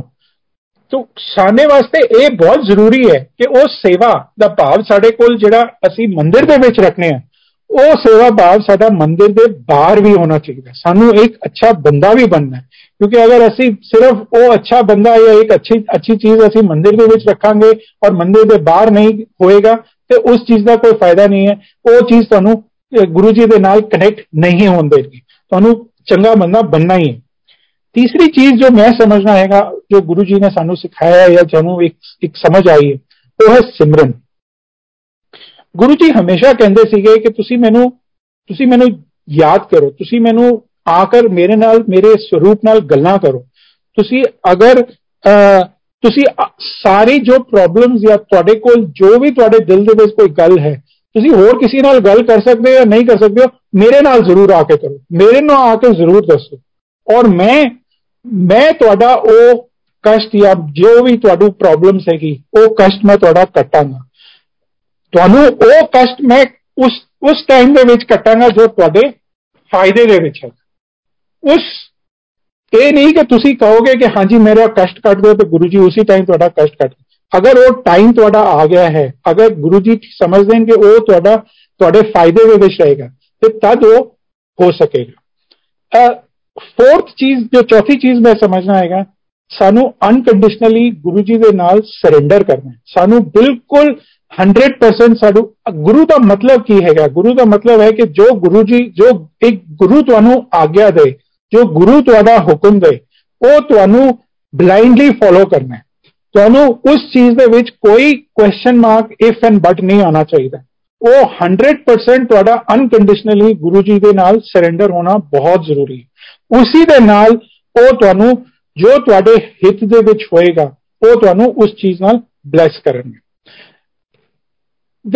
ਇਸ ਦੇ ਇਲਾਵਾ ਇੱਕ ਚੀਜ਼ ਹੋਰ ਜਿਹੜੀ ਬਹੁਤ ਇੰਪੋਰਟੈਂਟ ਹੈ ਉਹ ਹੈ ਸਬਰ ਉਸ ਬਲੇਸਿੰਗਸ ਉਹ ਬਲੇਸਿੰਗ ਜਿਹੜੀ ਗੁਰੂ ਜੀ ਨੇ ਸਾਨੂੰ ਦੇਣੀ ਹੈਗੀ ਉਹ ਬਲੇਸਿੰਗਸ ਗੁਰੂ ਜੀ ਜਾਣਦੇ ਹੈਗੇ ਕਿਸ ਟਾਈਮ ਤੁਹਾਨੂੰ ਦੇਣੀ ਹੈਗੀ ਕਿਸ ਟਾਈਮ ਤੁਹਾਨੂੰ ਉਹ ਬਲੇਸਿੰਗਸ ਤੁਹਾਡੇ ਤੁਹਾਡੇ ਹਿੱਤ ਦੇ ਵਿੱਚ ਆਏਗੀ ਇਸ ਤਰ੍ਹਾਂ ਨਹੀਂ ਹੈ ਕਿ ਅਸੀਂ ਅਸੀਂ ਗੁਰੂ ਜੀ ਕੋਲ ਕੋਈ ਚੀਜ਼ ਮੰਗਦੇ ਰਹੀਏ ਜੋ ਸਾਨੂੰ ਚਾਹੀਦੀ ਹੈਗੀ ਗੁਰੂ ਜੀ ਉਹ ਚੀਜ਼ ਨਹੀਂ ਦੇਣਗੇ ਗੁਰੂ ਜੀ ਉਹ ਦੇਣਗੇ ਜੋ ਸਾਨੂੰ ਫਾਇਦਾ ਕਰੇਗੀ ਜੋ ਸਾਡੇ ਇੰਟਰਸਟ ਦੇ ਵਿੱਚ ਹੋਏਗਾ ਸੋ ਇਹ ਨਹੀਂ ਹੈਗਾ ਕਿ ਔਰ ਉਹ ਉਸ ਟਾਈਮ ਦੇਣਗੇ ਜਦ ਉਸ ਦਾ ਸਮੇਂ ਠੀਕ ਹੋਏਗਾ ਜਦ ਉਹ ਟਾਈਮ ਆ ਜਾਏਗਾ ਔਰ ਉਸ ਸਮੇਂ ਦਾ ਸਾਨੂੰ ਇੰਤਜ਼ਾਰ ਕਰਨਾ ਪਏਗਾ। ਸਾਨੂੰ ਪੂਰਾ ਸਬਰ ਰੱਖਣਾ ਪਏਗਾ ਕਿ ਇਹ ਅਸੀਂ ਉਸ ਟਾਈਮ ਤੱਕ ਅਸੀਂ ਗੁਰੂ ਜੀ ਦੇ ਨਾਲ ਪੂਰੇ ਕੌਨਫੀਡੈਂਸ ਪੂਰੇ ਸਰੈਂਡਰ ਨਾਲ, ਪੂਰੇ ਸੇਵਾ ਨਾਲ ਅਸੀਂ ਆਪਣੀ ਡਿਊਟੀ ਨਿਭਾਉਂਦੇ ਰਹੀਏ। ਹੋਰ ਜਿਹੜਾ ਇੱਕ ਪੁਆਇੰਟ ਹੈਗਾ ਉਹ ਮੇਰੇ ਹਿਸਾਬ ਨਾਲ ਹੈਗਾ ਸਤਸੰਗ। ਇਸ ਤਰ੍ਹਾਂ ਦੇ ਸਤਸੰਗ ਜਿਹੜੇ ਅਸੀਂ ਕਰਨੇ ਹੈਗਾ ਇਹ ਬਹੁਤ ਬਹੁਤ ਫਾਇਦੇਮੰਦ ਹੈ। ਉਸ ਵਾਸਤੇ ਵੀ ਜੋ ਸਤਸੰਗ ਕਰ ਰਿਹਾ ਹੈ ਔਰ ਉਹਨਾਂ ਵਾਸਤੇ ਵੀ ਜੋ ਸਤਸੰਗ ਸੁਣ ਰਿਹਾ ਹੈ। ਗੁਰੂ ਜੀ ਹਮੇਸ਼ਾ ਕਹਿੰਦੇ ਸੀਗੇ ਅਸੀਂ ਕਈ ਵਾਰੀ ਉੱਥੇ ਜਿਸ ਤਰ੍ਹਾਂ ਮੈਂ ਦੱਸਿਆ ਕਿ ਅਸੀਂ ਉਹਨਾਂ ਦੇ ਦਰਬਾਰ ਦੇ ਵਿੱਚ ਅੰਪਾਇਰ ਸਟੇਟ 'ਚ ਜਦ ਬੈਠੇ ਹੁੰਦੇ ਸੀਗੇ ਤੇ ਕਿਸੇ ਵੀ ਸੰਗਤ ਨੂੰ ਕਹਿੰਦੇ ਸਤਸੰਗ ਸੁਣਾ, ਕੀ ਹੋਇਆ ਤੇਰਾ? ਤੇਰਾ ਕੈਂਸਰ ਕਿਸ ਤਰ੍ਹਾਂ ਠੀਕ ਕੀਤਾ? ਤੇਰੀ ਬਿਮਾਰੀ ਕਿਸ ਤਰ੍ਹਾਂ ਠੀਕ ਕੀਤੀ? ਤੇਰੀ ਹਾਰਟ ਪ੍ਰੋਬਲਮ ਕਿਸ ਤਾਂ ਉਹ ਗੁਰੂ ਜੀ ਕਹਿੰਦੇ ਸੀਗੇ, ਇਹ ਸੁਣਾਉਣ ਨਾਲ ਤੇਰਾ ਵੀ ਕਸ਼ਟ ਨਿਪਟੇਗਾ ਤੇ ਜਿਹੜਾ ਸੁਣ ਰਿਹਾ ਉਦੋਂ ਵੀ ਫਾਇਦਾ ਹੋਏਗਾ, ਉਹਦਾ ਵੀ ਉਹਦਾ ਵੀ ਕਲਿਆਣ ਹੋਏਗਾ। ਤਾਂ ਇਹ ਸਤਸੰਗ ਜਿਹੜੇ ਅਸੀਂ ਕਰਨੇ ਹੈਗੇ ਇਹ ਬਹੁਤ ਫਾਇਦੇਮੰਦ ਸਾਰਿਆਂ ਵਾਸਤੇ ਜੋ ਕਰ ਰਿਹਾ ਉਸ ਵਾਸਤੇ ਵੀ ਔਰ ਜੋ ਸੁਣ ਰਿਹਾ ਉਸ ਵਾਸਤੇ ਵੀ ਸ਼ਬਦ ਅਸੀਂ ਜਿਹੜੇ ਸੁਣਨੇ ਹੈਗੇ ਭਾਵੇਂ ਉਹ ਮੰਦਿਰ ਦੇ ਵਿੱਚ ਹੋਵੇ ਬੜੇ ਮੰਦਿਰ ਦੇ ਵਿੱਚ ਹੋ ਜਾਂ ਆਪਣੇ ਘਰ ਦੇ ਵਿੱਚ ਅਸੀਂ ਸੁਣਨੇ ਆ ਸਾਡੇ ਦਿਮਾਗ ਦੇ ਵਿੱਚ ਹਰ ਵਕਤ ਕੋਈ ਨਾ ਕੋਈ ਕੁਐਸਚਨ ਕੋਈ ਨਾ ਕੋਈ ਉਲਝਣ ਚੱਲਦੀ ਰਹਿੰਦੀ ਹੈ ਔਰ ਉਸ ਉਲਝਣ ਦਾ ਆਨਸਰ ਜਿਹੜਾ ਹੈਗਾ ਸਾਨੂੰ ਇਹ ਸ਼ਬਦ ਦੇ ਵਿੱਚ ਮਿਲਦਾ ਹੈ ਅਸੀਂ ਇਹ ਸ਼ਬਦ ਨੂੰ ਅਗਰ ਜਦ ਵੀ ਧਿਆਨ ਨਾਲ ਸੁਣੀਏ, ਸਾਨੂੰ ਸਾਰੇ ਜਿਹੜੇ ਕੁਐਸਚਨ ਸਾਡੇ ਦਿਲ ਦੇ ਵਿੱਚ ਆ ਰਹੇ ਹੋਣਗੇ, ਔਰ ਇਹ ਕਈ ਵਾਰੀ ਮੇਰੇ ਨਾਲ ਹੋ ਚੁੱਕਿਆ ਕਿ ਕਈ ਵਾਰੀ ਮੇਰੇ ਦਿਲ ਦੇ ਵਿੱਚ ਕੁਐਸਚਨ ਹੁੰਦਾ ਇਹ ਅੱਜ ਕੀ ਹੋਏਗਾ, ਅੱਜ ਮੈਂ ਕੀ ਕਰਨਾ ਹੈਗਾ, ਅੱਜ ਮੈਂ ਅੱਜ ਮੈਂ ਕਿਸ ਤਰ੍ਹਾਂ ਜਾਵਾਂ, ਅੱਜ ਮੈਂ ਗੱਡੀ ਤੇ ਜਾਵਾਂ, ਅੱਜ ਮੈਂ ਮੈਟਰੋ ਤੇ ਜਾਵਾਂ, ਅੱਜ ਮੈਂ ਕੀ ਖਾਵਾਂ, ਕੀ, ਕਿੱਧਰ ਕਿਹੜੇ ਕੱਪੜੇ ਪਾਵਾਂ, ਤੁਹਾਨੂੰ ਉਸ ਚੀਜ਼ ਦਾ ਜਿਹੜਾ ਵੀ ਕੁਐਸਚਨ ਤੁਹਾਡੇ ਦਿਲ ਦੇ ਵਿੱਚ ਆ ਰਿਹਾ ਹੈਗਾ ਸੰਗਤ ਜੀ, ਉਹ ਤੁਸੀਂ ਅਗਰ ਸ਼ਬਦ ਧਿਆਨ ਨਾਲ ਸੁਣੋਗੇ, ਤੁਹਾਨੂੰ ਹਰ ਚੀਜ਼ ਦਾ ਆਨਸਰ ਉਨ ਸ਼ਬਦ ਸ਼ਬਦ ਦੇ ਵਿੱਚ ਮਿਲ ਜਾਏਗਾ। ਲਾਸਟਲੀ ਮੈਂ ਕਹਾਂਗਾ ਕਿ ਸਾਡਾ ਸ਼ੁਕਰਾਨਾ ਕਰਨਾ ਗੁਰੂ ਜੀ ਦੇ ਨਾਲ ਬਹੁਤ ਬਹੁਤ ਬਹੁਤ ਜ਼ਰੂਰੀ ਹੈ। ਕਿਉਂ? ਕਿਉਂਕਿ ਉਸ ਸ਼ੁਕਰਾਨਾ ਦੇ ਵਿੱਚ ਅਸੀਂ ਸਭ ਕੁਝ ਜੋ ਸਾਨੂੰ ਗੁਰੂ ਜੀ ਨੇ ਦਿੱਤਾ ਹੈਗਾ, ਸਾਨੂੰ ਉਹ ਉਹ ਸਿਮਰਨ ਔਰ ਉਸ ਉਸ ਬਿਲੀਫ ਦੇ ਵਿੱਚ ਕਿ ਅਸੀਂ Guru ji is doing everything for us मैं इस चीज़ का बहुत बड़ा एक एक बिलीवर हाँ कि, कि सानू असी सिर्फ़ वो चीज़ देखने हैं कि जो गुरु जी ने साडू करके दिता जो साडे सामने है। मैं कह कि मैनू गड्डी चाहिए और मैनू गड्डी मिल गई। मैं कह गुरु जी ने दिलाए लेकिन गुरु जी जेडे ने जेड़ा जो मैनू मैं समझना कि अगर मैनू गड्डी नहीं दिती है तो उसके पिछे भी कोई ना कोई उसका कोई रीजन है। ਔਰ ਉਹ ਰੀਜ਼ਨ ਮੈਨੂੰ ਨਹੀਂ ਸਮਝ ਆਏਗਾ ਹਾਲਾਂਕਿ ਮੇਰੇ ਦਿਲ ਦੇ ਵਿੱਚ ਇਹ ਰਹੇਗਾ ਮੈਨੂੰ ਗੱਡੀ ਚਾਹੀਦੀ ਸੀ ਮੈਨੂੰ ਗੱਡੀ ਨਹੀਂ ਦਿੱਤੀ ਗੁਰੂ ਜੀ ਨੇ ਤੇ ਮੈਂ ਤੇ ਬੜਾ ਦੁਖੀ ਹੈਗਾ ਉਸ ਚੀਜ਼ ਤੋਂ ਲੇਕਿਨ ਗੁਰੂ ਜੀ ਨੇ ਇਹ ਇਹ ਉਹਨਾਂ ਨੂੰ ਪਤਾ ਹੈਗਾ ਕਿ ਅਗਰ ਮੈਨੂੰ ਗੱਡੀ ਦਿੱਤੀ ਤੇ ਹੋ ਸਕਦਾ ਹੈ ਮੇਰਾ ਉਸ ਗੱਡੀ ਦੇ ਨਾਲ ਐਕਸੀਡੈਂਟ ਹੋਣਾ ਹੈ ਤੇ ਇਸ ਵਾਸਤੇ ਉਹਨਾਂ ਨੇ ਮੈਨੂੰ ਉਸ ਚੀਜ਼ ਦੀ ਗੱਡੀ ਨਹੀਂ ਦਿੱਤੀ ਤੇ ਸਾਨੂੰ ਉਸ ਚੀਜ਼ ਦਾ ਵੀ ਸ਼ੁਕਰਾਨਾ ਕਰਨਾ ਪਏਗਾ ਕਿ ਗੁਰੂ ਜੀ ਨੇ ਉਹ ਸੀਨ ਵੀ ਔਰ ਅਨਸੀਨ ਚੀਜ਼ ਦੋਨੋਂ ਦਾ ਦੋਨੋਂ ਚੀਜ਼ਾਂ ਦਾ ਉਹਨਾਂ ਨੇ ਸਾਨੂੰ ਬੈਨੀਫਿਟ ਦਿੱਤਾ ਹੈ ਔਰ ਦੋਨੋਂ ਚੀਜ਼ਾਂ ਦੇ ਵਿੱਚ ਸਾਨੂੰ ਪ੍ਰੋਟੈਕਸ਼ਨ ਦਿੱਤੀ ਹੈ ਆਪਣੀ ਬਲੇਸਿੰਗਸ ਦਿੱਤੀਆਂ ਔਰ ਸਾਡਾ ਕਲਿਆਣ ਕੀਤਾ ਹੈ ਔਰ ਇਸ ਚੀਜ਼ ਦਾ ਸਾਨੂੰ ਬਿਲਕੁਲ ਕਦੀ ਵੀ ਇਸ ਚੀਜ਼ ਦਾ ਸਾਡੇ ਦਿਮਾਗ ਦੇ ਵਿੱਚ ਕਦੀ ਖਿਆਲ ਵੀ ਨਹੀਂ ਆਣਾ ਚਾਹੀਦਾ ਹੈ ਕਿ ਅਗਰ ਸਾਨੂੰ ਅਸੀਂ ਕੋਈ ਚੀਜ਼ ਗੁਰੂ ਜੀ ਕੋਲ ਮੰਗੀ ਹੈ ਔਰ ਗੁਰੂ ਜੀ ਨੇ ਨਹੀਂ ਸਾਨੂੰ ਬਲੇਸ ਕੀਤਾ ਤੇ ਉਸ ਚੀਜ਼ ਦਾ ਕੋਈ ਰੀਜ਼ਨ ਹੈਗਾ ਗੁਰੂ ਜੀ ਦਾ ਕੋਈ ਨਾ ਕੋਈ ਰੀਜ਼ਨ ਹੈ ਉਸ ਚੀਜ਼ ਨੂੰ ਤੁਹਾਨੂੰ ਉਸ ਟਾਈਮ ਦੇ ਵਿੱਚ ਨਹੀਂ ਦੇਣਾ ਜਾਂ ਤੁਹਾਨੂੰ ਨਹੀਂ ਉਹ ਉਹ ਚੀਜ਼ ਦਾ ਬਲੇਸਿੰਗਸ ਦੇਣੀ ਕਿਉਂਕਿ ਉਹ ਹੋ ਸਕਦਾ ਸਾਡੇ ਫਾਇਦੇ ਦੇ ਵਿੱਚ ਨਹੀਂ ਉਹ ਹੋ ਸਕਦਾ ਉਸ ਦਾ ਸਾਨੂੰ ਨੁਕਸਾਨ ਹੀ ਹੋਣਾ ਐਂਡ ਦੇ ਵਿੱਚ ਮੈਂ ਇਹੀ ਕਹਿਣਾ ਚਾਹਾਂਗਾ ਕਿ ਥੋੜਾ ਜਿਹਾ ਅਗਰ ਮੈਂ ਇੰਗਲਿਸ਼ ਦੇ ਵਿੱਚ ਵੀ ਕਹਿ ਸਕਾਂ ਤੇ ਗੁਰੂ ਜੀ ਦਾ blessings is is uh, is something which uh, is unparalleled. Uh, and I say that Guruji, his blessings are both seen and unseen. ਤੁਸੀਂ ਅਗਰ ਇਸ ਚੀਜ਼ ਨੂੰ ਸਮਝੋ ਕਿ ਗੁਰੂ ਜੀ ਦੀ ਕਿਰਪਾ ਜਾਂ ਗੁਰੂ ਜੀ ਦੀ ਬਲੇਸਿੰਗਸ ਕੀ ਹੈਗੀ ਸੰਗਤ ਜੀ ਕਿਆ ਉਹ ਸੰਗਤ ਦੀ ਬਲੇਸਿੰਗਸ ਉਹਨਾਂ ਸਿਰਫ ਉਹੀ ਬਲੇਸਿੰਗਸ ਹੈਗੀਆਂ ਜਿਹੜੀ ਸੰਗਤ ਨੂੰ ਗੁਰੂ ਜੀ ਨੇ ਠੀਕ ਕਰ ਦਿੱਤਾ ਹੈਗਾ ਭਾਵੇਂ ਉਹਨਾਂ ਦਾ ਕੈਂਸਰ ਹੋਵੇ ਭਾਵੇਂ ਉਹਨਾਂ ਦਾ ਹਾਰਟ ਪ੍ਰੋਬਲਮਸ ਹੋਵੇ ਜਾਂ ਉਹਨਾਂ ਨੂੰ ਕਿਸੇ ਤਰ੍ਹਾਂ ਦੀ ਕੋਈ ਐਕਸੀਡੈਂਟਸ ਤੋਂ ਬਚਾ ਲਤਾ, ਉਹ ਬਲੇਸਿੰਗਸ ਹੈਗੀਆਂ। ਮੇਰੇ ਹਿਸਾਬ ਨਾਲ ਤੇ ਗੁਰੂ ਜੀ ਦੀ ਬਲੇਸਿੰਗਸ ਅਨਲਿਮਿਟਿਡ ਹੈਗੀ ਅਨਕਾਊਂਟੇਬਲ ਹੈ। ਸਾਡੀ ਸੋਚ ਤੋਂ ਵੀ ਬਹੁਤ ਅੱਗੇ ਹੈਗੀ, ਕਿਉਂਕਿ ਸਾਨੂੰ ਉਹ ਉਹ ਨਹੀਂ ਦਿਖਾਈ ਦਿੰਦਾ ਜਿਸ, ਜੋ ਚੀਜ਼ ਗੁਰੂ ਜੀ ਨੇ ਦੇਖ ਕਰ ਆਪਣੇ ਆਪ ਸਾਨੂੰ ਪ੍ਰੋਟੈਕਸ਼ਨ ਦੇ ਦਿੱਤੀ ਹੈ। ਕਿ ਗੁਰੂ ਜੀ ਨੇ ਸਾਨੂੰ ਇੱਕ ਜਗ੍ਹਾ ਜਾਣ ਤੋਂ ਬਜਾਏ ਦੂਸਰੀ ਜਗ੍ਹਾ ਭੇਜ ਦਿੱਤਾ, ਕਿਉਂਕਿ ਅਗਰ ਅਸੀਂ ਪਹਿਲੀ ਜਗ੍ਹਾ ਦੇ ਵਿੱਚ ਚਲੇ ਜਾਂਦੇ, ਤਾਂ ਹੋ ਸਕਦਾ ਸਾਨੂੰ ਉੱਥੇ ਕੋਈ ਨੁਕਸਾਨ ਹੋ ਜਾਂਦਾ। ਭਾਵੇਂ ਉਹ ਫਿਜ਼ੀਕਲ ਨੁਕਸਾਨ ਹੁੰਦਾ ਭਾਵੇਂ ਫਾਈਨੈਂਸ਼ੀਅਲ ਨੁਕਸਾਨ ਹੁੰਦਾ ਤੇ ਗੁਰੂ ਜੀ ਸਾਨੂੰ ਪ੍ਰੋਟੈਕਟ ਕਰਦੇ ਨੇ ਔਰ ਸਾਨੂੰ ਉਸ ਚੀਜ਼ ਨਾਲ ਬਚਾਉਂਦੇ ਹੈ ਫਾਈਨਲੀ ਮੈਂ ਕਹਿਣਾ ਚਾਹਾਂਗਾ Guru kirpa is something that can not be seen but it is our belief and trust in Guruji who has given us what is good and in our interest. Guruji, uh, Guru Kripa is not about what we ask for ourselves and family. But Guru Kripa is what our Guruji knows is best for us and for our family. We need to have full trust, confidence, belief, and surrender unconditionally to our Guruji, and He will make sure to bless each one of us with His Kripa. That will be much more than what we ask and expect. Surrender yourself to him unconditionally remember him Guru ji हमेशा कहते सी मंगो नहीं मनो and you will see how he will change the world for you that is all that I would like to share today with you sangat ji uh, कोई मेरे को भूल चुक कोई हो कोई गलत चीज़ मैं अगर कोई कह देती हो तो उसकी गुरु जी मैं माफ़ी देन थैंक यू संगत जी जय गुरु जी